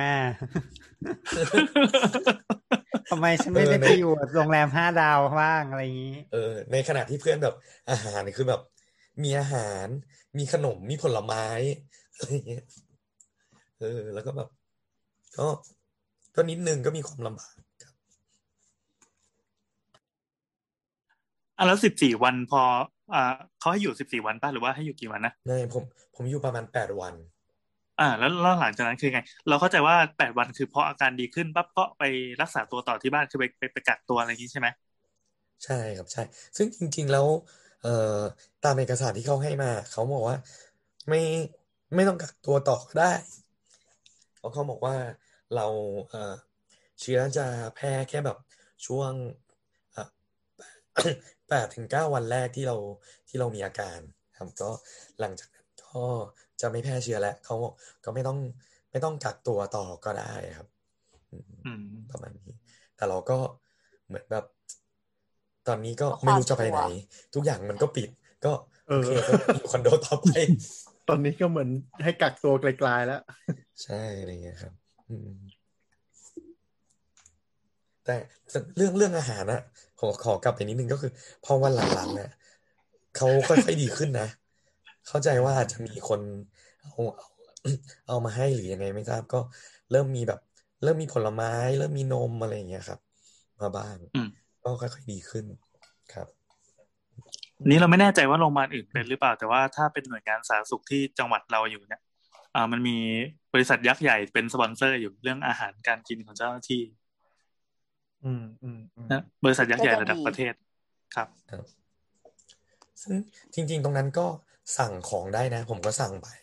ผมก็สั่งแก๊ปแต่แบบสั่งแก๊ปให้ไปซื้อของในแบบซุปเปอร์มาร์เก็ตอะไรเงี้ยพวกผมก็สั่งพวกนมพวกขนมอะไรเงี้ยสั่งมาทานเพิ่มซึ่งก็โอเคเขาก็มีจุดรับของให้อะไรเงี้ยครับพอถึงเวลาเขาก็เอาของมาให้แต่ทีนี้เขาก็ดูแลเราดีใช่ไหมไม่ได้เหมือนแบบไปกักไว้อารมณ์เหมือนนักโทษอ่ะแต่นี่คือดีเขาดูแลดีครับคือถ้ามีอาการอะไรก็มียาให้มีอะไรดูแลโอเคทุกอย่างก็เจ้าหน้าที่เรียกว่าน่ารักทุกคนเดินมาฉีดยาเดินมาถามอาการอะไรเงี้ยดีดูแลทุกคนดูแลดีทุกคนครับแล้วมีแบบที่คนมีญาติไหมที่แอนกับพี่แอนมีญาติมาเยี่ยมได้ไหมห้ามเยี่ยมครับเยี่ยมไม่ได้เลยเยี่ยมไม่ได้ก็มีคนเตียงข้างๆแบบแฟนเขามาเยี่ยมอะไรเงี้ยเขาก็แบบโทรไปขอพยาบาลว่าลงไปหาแฟนได้ไหมพยาบาลก็บอกว่าห้ามลงไปแล้วพยาบาลก็บอกมีกล้องนะคะห้ามลงไปเราเห็นนะคะว่าคุณไปไหนห้ามลงไปอะไรอย่างเงี้ยครับถ้าลงไปก็แฟนก็ได้เข้ามาไม่ต่อ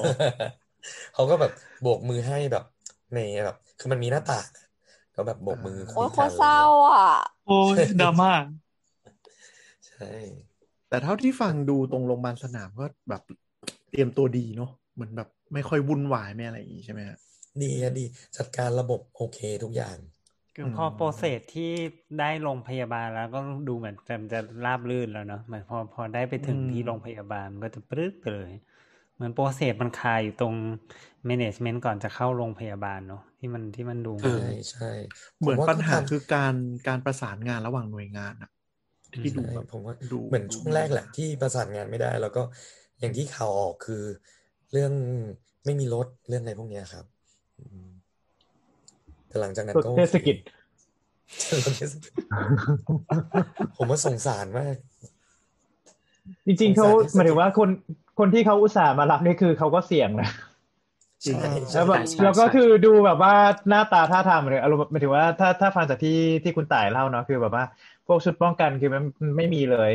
ดูแบบไม่ได้เป็นหน้าที่เขาอ่ะคือไม่ได้เป็นหน้าที่เขาไงก็แต่ก็แบบมีค่าเสี่ยงภัยหรือเปล่าก็ไม่รู้แต่ก็ต้องทำมีรอยยิ้มของผู้บริหารบางเจ้าหน้าที่ส่วนใหญ่อะครับบางคนที่มาอย่างที่มารถเคลื่อนที่เองหรือเจ้าหน้าที่บางคนที่อยู่ call center อย่างเงี้ยเขาก็บอกว่าเขาเหมือนมาทำงานวันหยุดโดยที่ไม่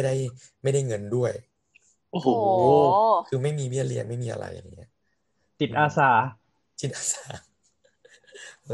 ก็แบบก็สงสารเขาแหละใช่ใช่ซึ่งจริงๆงบประมาณก็มีเนาะครับงบประมาณมีแต่ไม่รู้จะเบิกจ่ายยังไงด้วยหรือเปล่าเนาะครับแล้วก็แบบอีกอย่างนึงที่เรารู้สึกคือจากการตามข่าวคือรู้สึกว่าไกด์ไลน์มันไม่ชัดอะขนาดโรงพยาบาลสนามในหลายพื้นที่มันยังดูแบบจัดการไม่เหมือนกันเลยอะเหมือนแบบต่างคนต่างทำมันตอนเนี้ยมันเหมือนไม่มีมาตรฐานกลางที่จะเซตว่าแบบต้องตั้งห้องแบบนี้บลาบลาบลาบลาบลาอะไรอย่างเงี้ยนะมันดูแบบบางที่บางจังหวัดก็เป็นโรงยิมบางจังหวัดก็เป็นศูนย์นี่ตำแหน่งวางเตียงก็ไม่เหมือนกันเว้นไม่เหมือนกันอะไรเงี้ยดูยังไงไม่รู้แล้วคนต่ายได้อะไรเป็นพิเศษบ้างไหมคะคนแรกไงขำอะไรวะขำแห้งมันเป็นอย่างนี้เองเราขำไม่แห้งอ่ะชงต่อเลยวันก่อนออกได้ถุงพระราชทานมาครับของพิเศษอ๋อเดี๋ยวที่ไวรัลใช่ไหมที่แชร์กันอ่ะใช่ครับสุดยอดเลยนี่ในถุงพระราชทานมีอะไรบ้างอ่ะสัมภาษณ์ได้ไหมถ้าใครที่ตามโซเชียลในช่วงประมาณสัปดาห์ที่ผ่านมาจะเห็นเป็นชุดแพ็กเกจอันนึงเป็นถุงพระราชทานแล้วก็อธิบายว่าข้างในมีอะไรบ้างเนาะที่มีผ้าขนหนูสีฟ้ารูปนั่นแหละใช่ไหมใช่ครับในของตายเองก็มีผ้าขนหนูผ้าห่มแล้วก็แปรงสีฟันยาสีฟันสบู่ยาสระผมแล้วก็มีอะไรนะโอริโอใช่ๆประมาณนั้นครับแค่นั้นเลยตอนนี้ แต่พูดว่าแอร์ไม่ได้แล้วพูดว่าโอริโอได้ไหมโออย่างเงี้ยได้ไหมโอโอโอริโอเห็นไหมเสียงที่ออกจากคออ่ะพูดไม่ได้คออ่างไม่รอดโอริโอเนี่ยเราเรียกแอนดิพี่แอนอย่าไปแกล้งเขาบูลลี่มันนึงดีกว่าครับก็ได้มาแล้วก็อีกวันก็กลับบ้านยังไม่ทันได้ใช้พอมีถุงยังอยู่มีสิ่งมีสิ่งที่ได้ใช้อย่างนึงจริงๆก็คือที่โกนหนวดอันนั้นก็เป็นประโยชน์ได้มาก็ได้โกนหนวดเลยครับจากที่ยาวมาเป็นอาทิตย์ครับระหว่างนั้นก็ใส่หน้ากากไปไม่มีคนเห็นหรอกใช่จริงคือตอนอยู่โรงพยาบาลคือต้องใส่หน้ากากตลอดเลยนะก็คือนอนก็ใส่อะไรเงี้ยอ๋อเหรออึดอัดแย่เลยอ่ะต้องใส่2ชั้นด้วยป่ะหรือว่าก็ชั้นเดียวก็พอชั้นเดียวครับแต่คือโรงพยาบาลเขามีมาเปลี่ยนให้ทุกวันใช่ไหมมีก็คือเขาจะมีโต๊ะส่วนกลางซึ่งเป็นโต๊ะที่เขาจะวางพวกอาหารอะไรเงี้ยครับซึ่งโต๊ะนั้นก็จะมีเอาไว้วางยาแล้วก็หน้ากากก็วางยาส่วนกลางของห้องคุณต่ายใช่ไหมหรือว่าส่วนกลางของทั้งฟลอร์เลยของทั้งฟลอร์ก็คือถ้าใครได้ยาพวกแบบเกลือแร่ยาแก้ไออะไรเงี้ยพยาบาลก็จะมาวางไว้ให้ตรงนั้นเราก็เดินใส่เป็นชื่อไว้อย่างเงี้ยครับใช่ๆก็คือเหมือนซองยาโรงพยาบาลนะครับมีชื่อปกติก็คือเวลาตื่นนอนหลังจากวัดอะไรพื้นฐานอะไรเสร็จปุ๊บก็เดินมาเอาของอะไรกันทุกเช้าอย่างเงี้ยใช่ๆเดินไปเอายาใช่ครับก็แต่ว่าถ้าพวกยาที่สำคัญก็คือยาต้านไวรัสอย่างเงี้ยก็จะมีพยาบาลมาคอยแบบเดินแจกให้อะไรอย่างเงี้ยครับอันนี้น่าจะสิ้นสุดแล้วนะน่าจะเป็นประมาณนี้แต่พอจะให้คะแนนได้ไหมว่าเรื่องการโอเปเรตอะไรต่างๆเนี่ยพอจะรีวิวได้ไหมเผื่อแบบมีคนป่วยแล้วจะได้ไปตามรอยบ้างรีวิวยังไงดีอ่ะก็หมายถึงยังไงให้คะแนนนะครับกี่ดาวคือเราเห็นให้คือเราเห็นใน Twitter ที่มีการแบบชื่นชมอะไรต่างๆออกมาแล้วก็เลยอยากรู้ว่าถ้าเต็ม10ผมให้สัก7ละกัน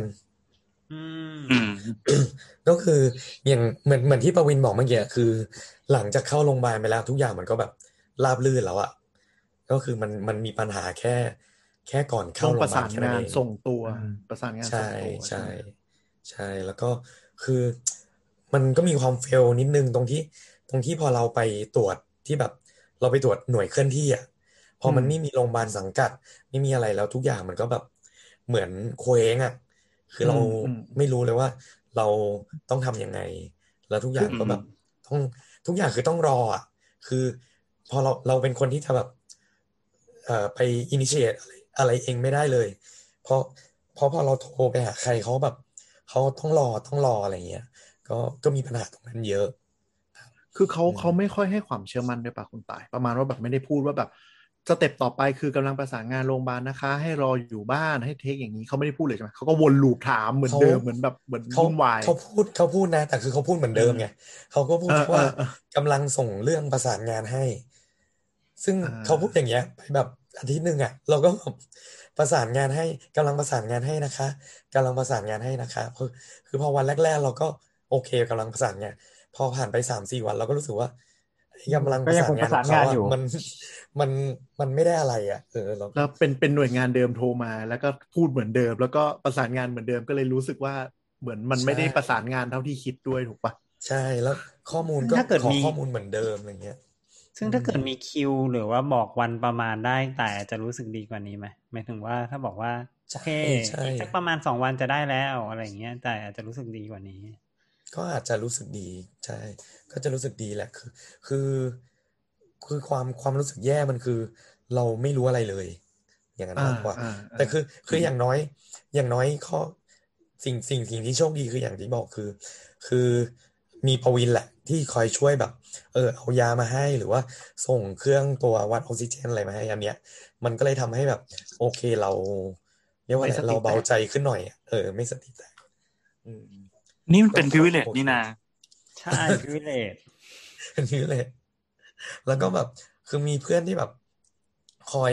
ถามอาการแล้วก็แบบคอยส่งอาหารส่งอะไรมาให้อะไรเงี้ยก็เลยโอเคก็แบบไม่ได้คือจินตนาการว่าถ้าเกิดผมแบบอยู่คนเดียวคือถ้าไม่มีใครเลยคือถ้าไม่มีใครเลยแล้วแบบอยู่คนเดียวแล้วแบบเคว้งคว้างโทรหาหน่วยราชการก็ไม่ติดอะไรอย่างเงี้ยคงสติแตกไปพวกนี้อะไรเงี้ย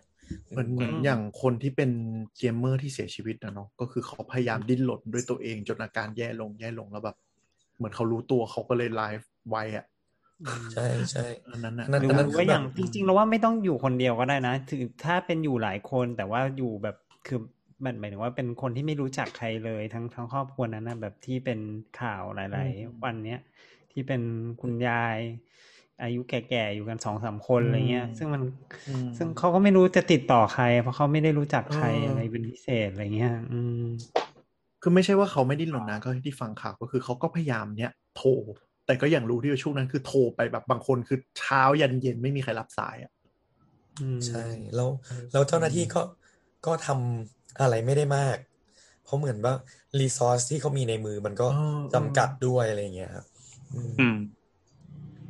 ซึ่งก็เข้าใจทุกฝ่ายแหละแต่ก็มันเป็นปัญหาจริงๆอะไรเงี้ยคือเข้าใจอย่างเดียวไม่ได้เนาะไม่เราเข้าใจคนที่มาอยู่ด่านหน้าแต่เราไม่โอเคกับระบบที่มันมีปัญหาใช่ใช่ก็สังเกตว่าเวลาที่เนี่ยในโซเชียลเขาด่ากันเขาไม่มีใครด่าหมอก็ด่าพยาบาลที่แบบอยู่ ตรงข้างหน้ากันเลยนะคนที่ปฏิบัติงานนะเพราะก็รู้ว่าทุกคนมันถูกแรงกดดันทั้งข้างหลังข้างหน้าไงมันก็เป็นอย่างเงี้ยคือแบบคือผมเห็นพยาบาลแบบที่เคาน์เตอร์อ่ะตอน 6:00 น.ที่ต้องไปวัดความดันเห็นพยาบาลคนเดิมทุกวันอ่ะผมก็เห็นแล้วก็แบบ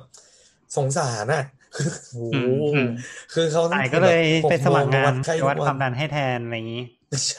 ผมหายแล้วเดี๋ยวผมมาวัดให้ไม่ใช่ได้ข่าวว่าหมอปวินก็เตรียมตัวแล้วใช่ไหมครับเอาแล้วรอเขาไว้เยินแน่นอนครับผมเนี่ยงานนี้แบบว่าที่ผ่านมาแบบมีเห็นแบบว่าอะไรนะโพสต์บอกว่าไม่ได้ขอความเห็นใจแต่อยากให้เข้าใจกูเข้าใจแล้วแต่กูก็จะด่ามึงอยู่ดีน่าสนใจใช่ใช่ก็ตอนนี้ก็ต้องระวังตัวคือเห็นคนใน Twitter บางคนก็เขาเป็น2รอบแต่ว่าได้ยินมาว่าบางคนมีเป็นมาแล้ว3รอบก็มีอย่างเงี้ยก็เ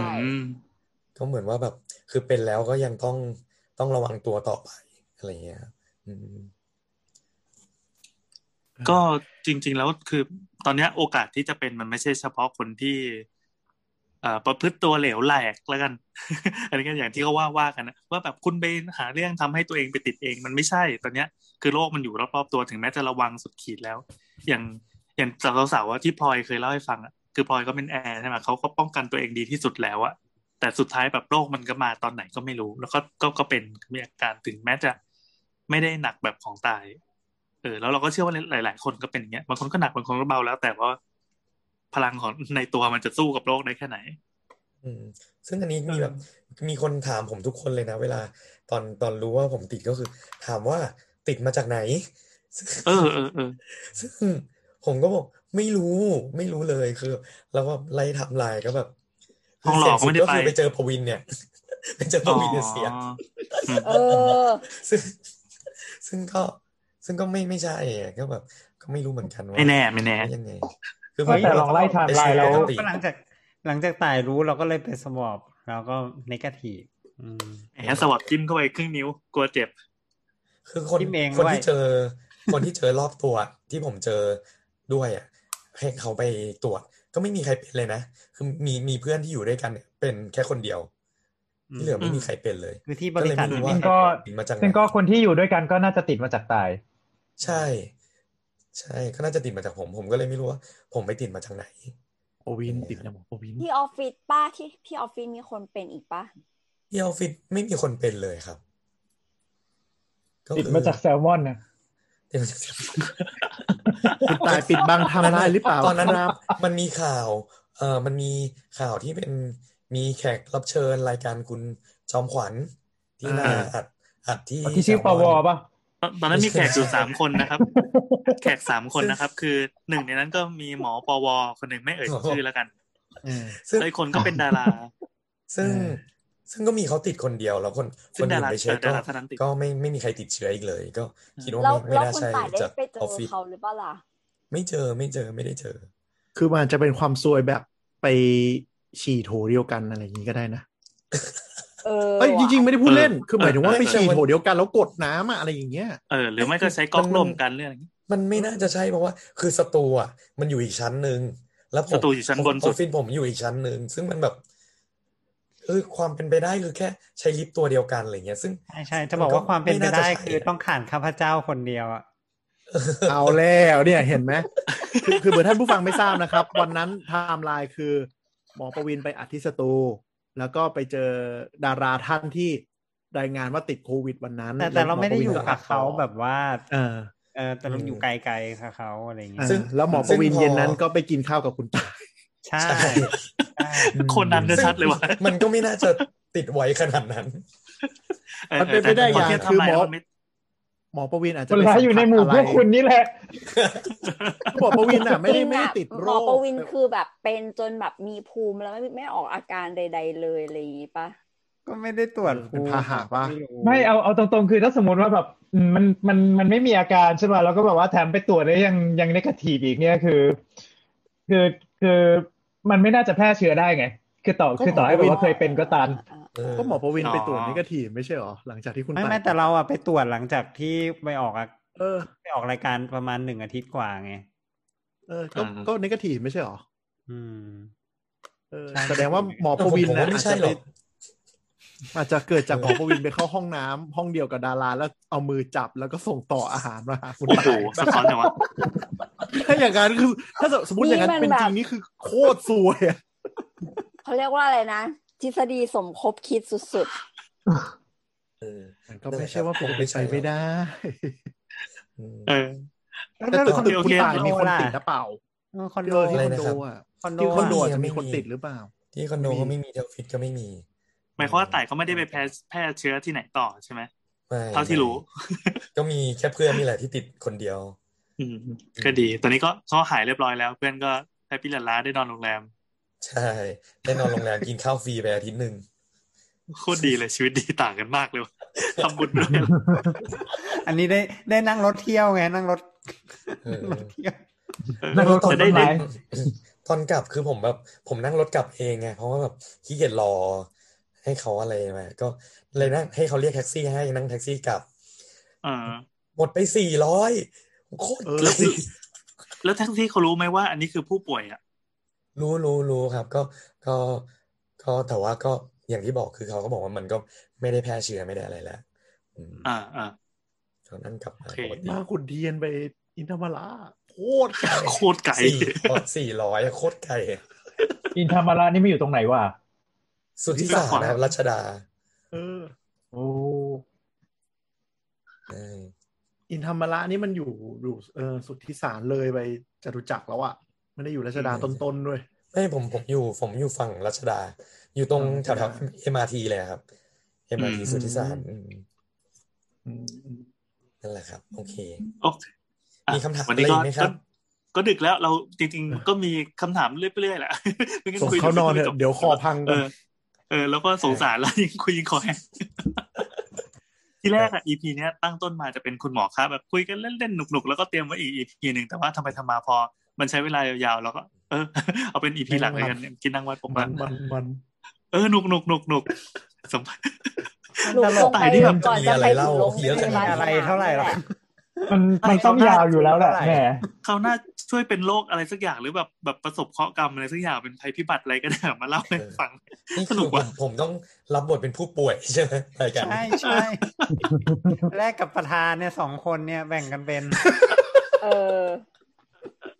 แต่ถ้าเราป่วยนี่คงไม่สนุกเนาะคงแบบเป็นดราม่า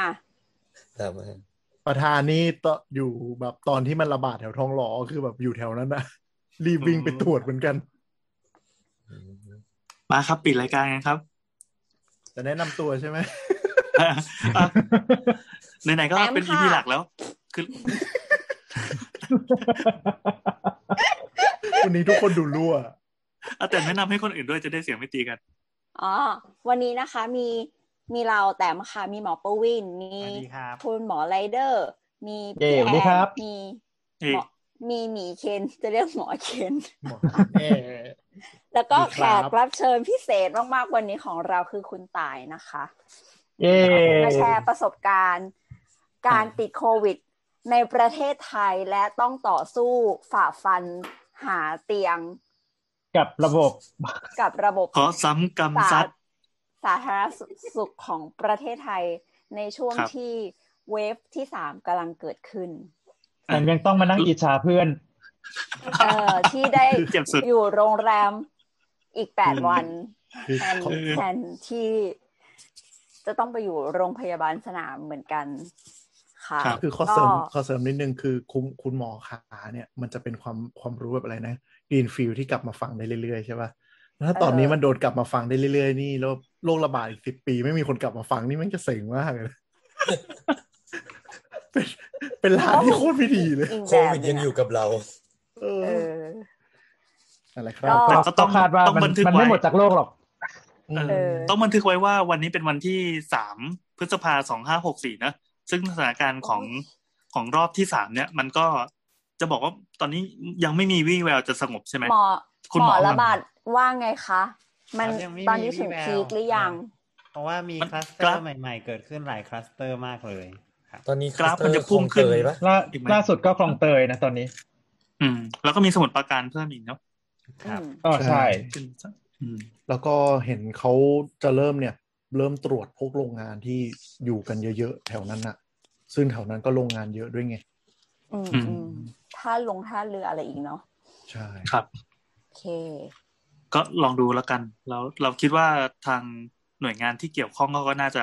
เห็นปัญหาที่มันเกิดขึ้นแบบที่เจอกับตายเนี่ยแล้วก็เอาเคสของตายมาใช้พัฒนาระบบของตัวเองให้มันดีขึ้นเนี่ยไม่ต้องทำให้ผู้ป่วยEP นี้ของเราใช่ไหม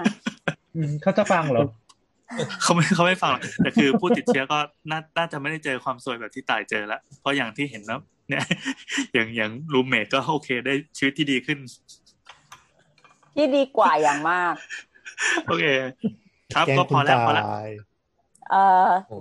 ก็ทั้งหมดนี้แล้วก็คือคุณหมอขาตอนติดโควิด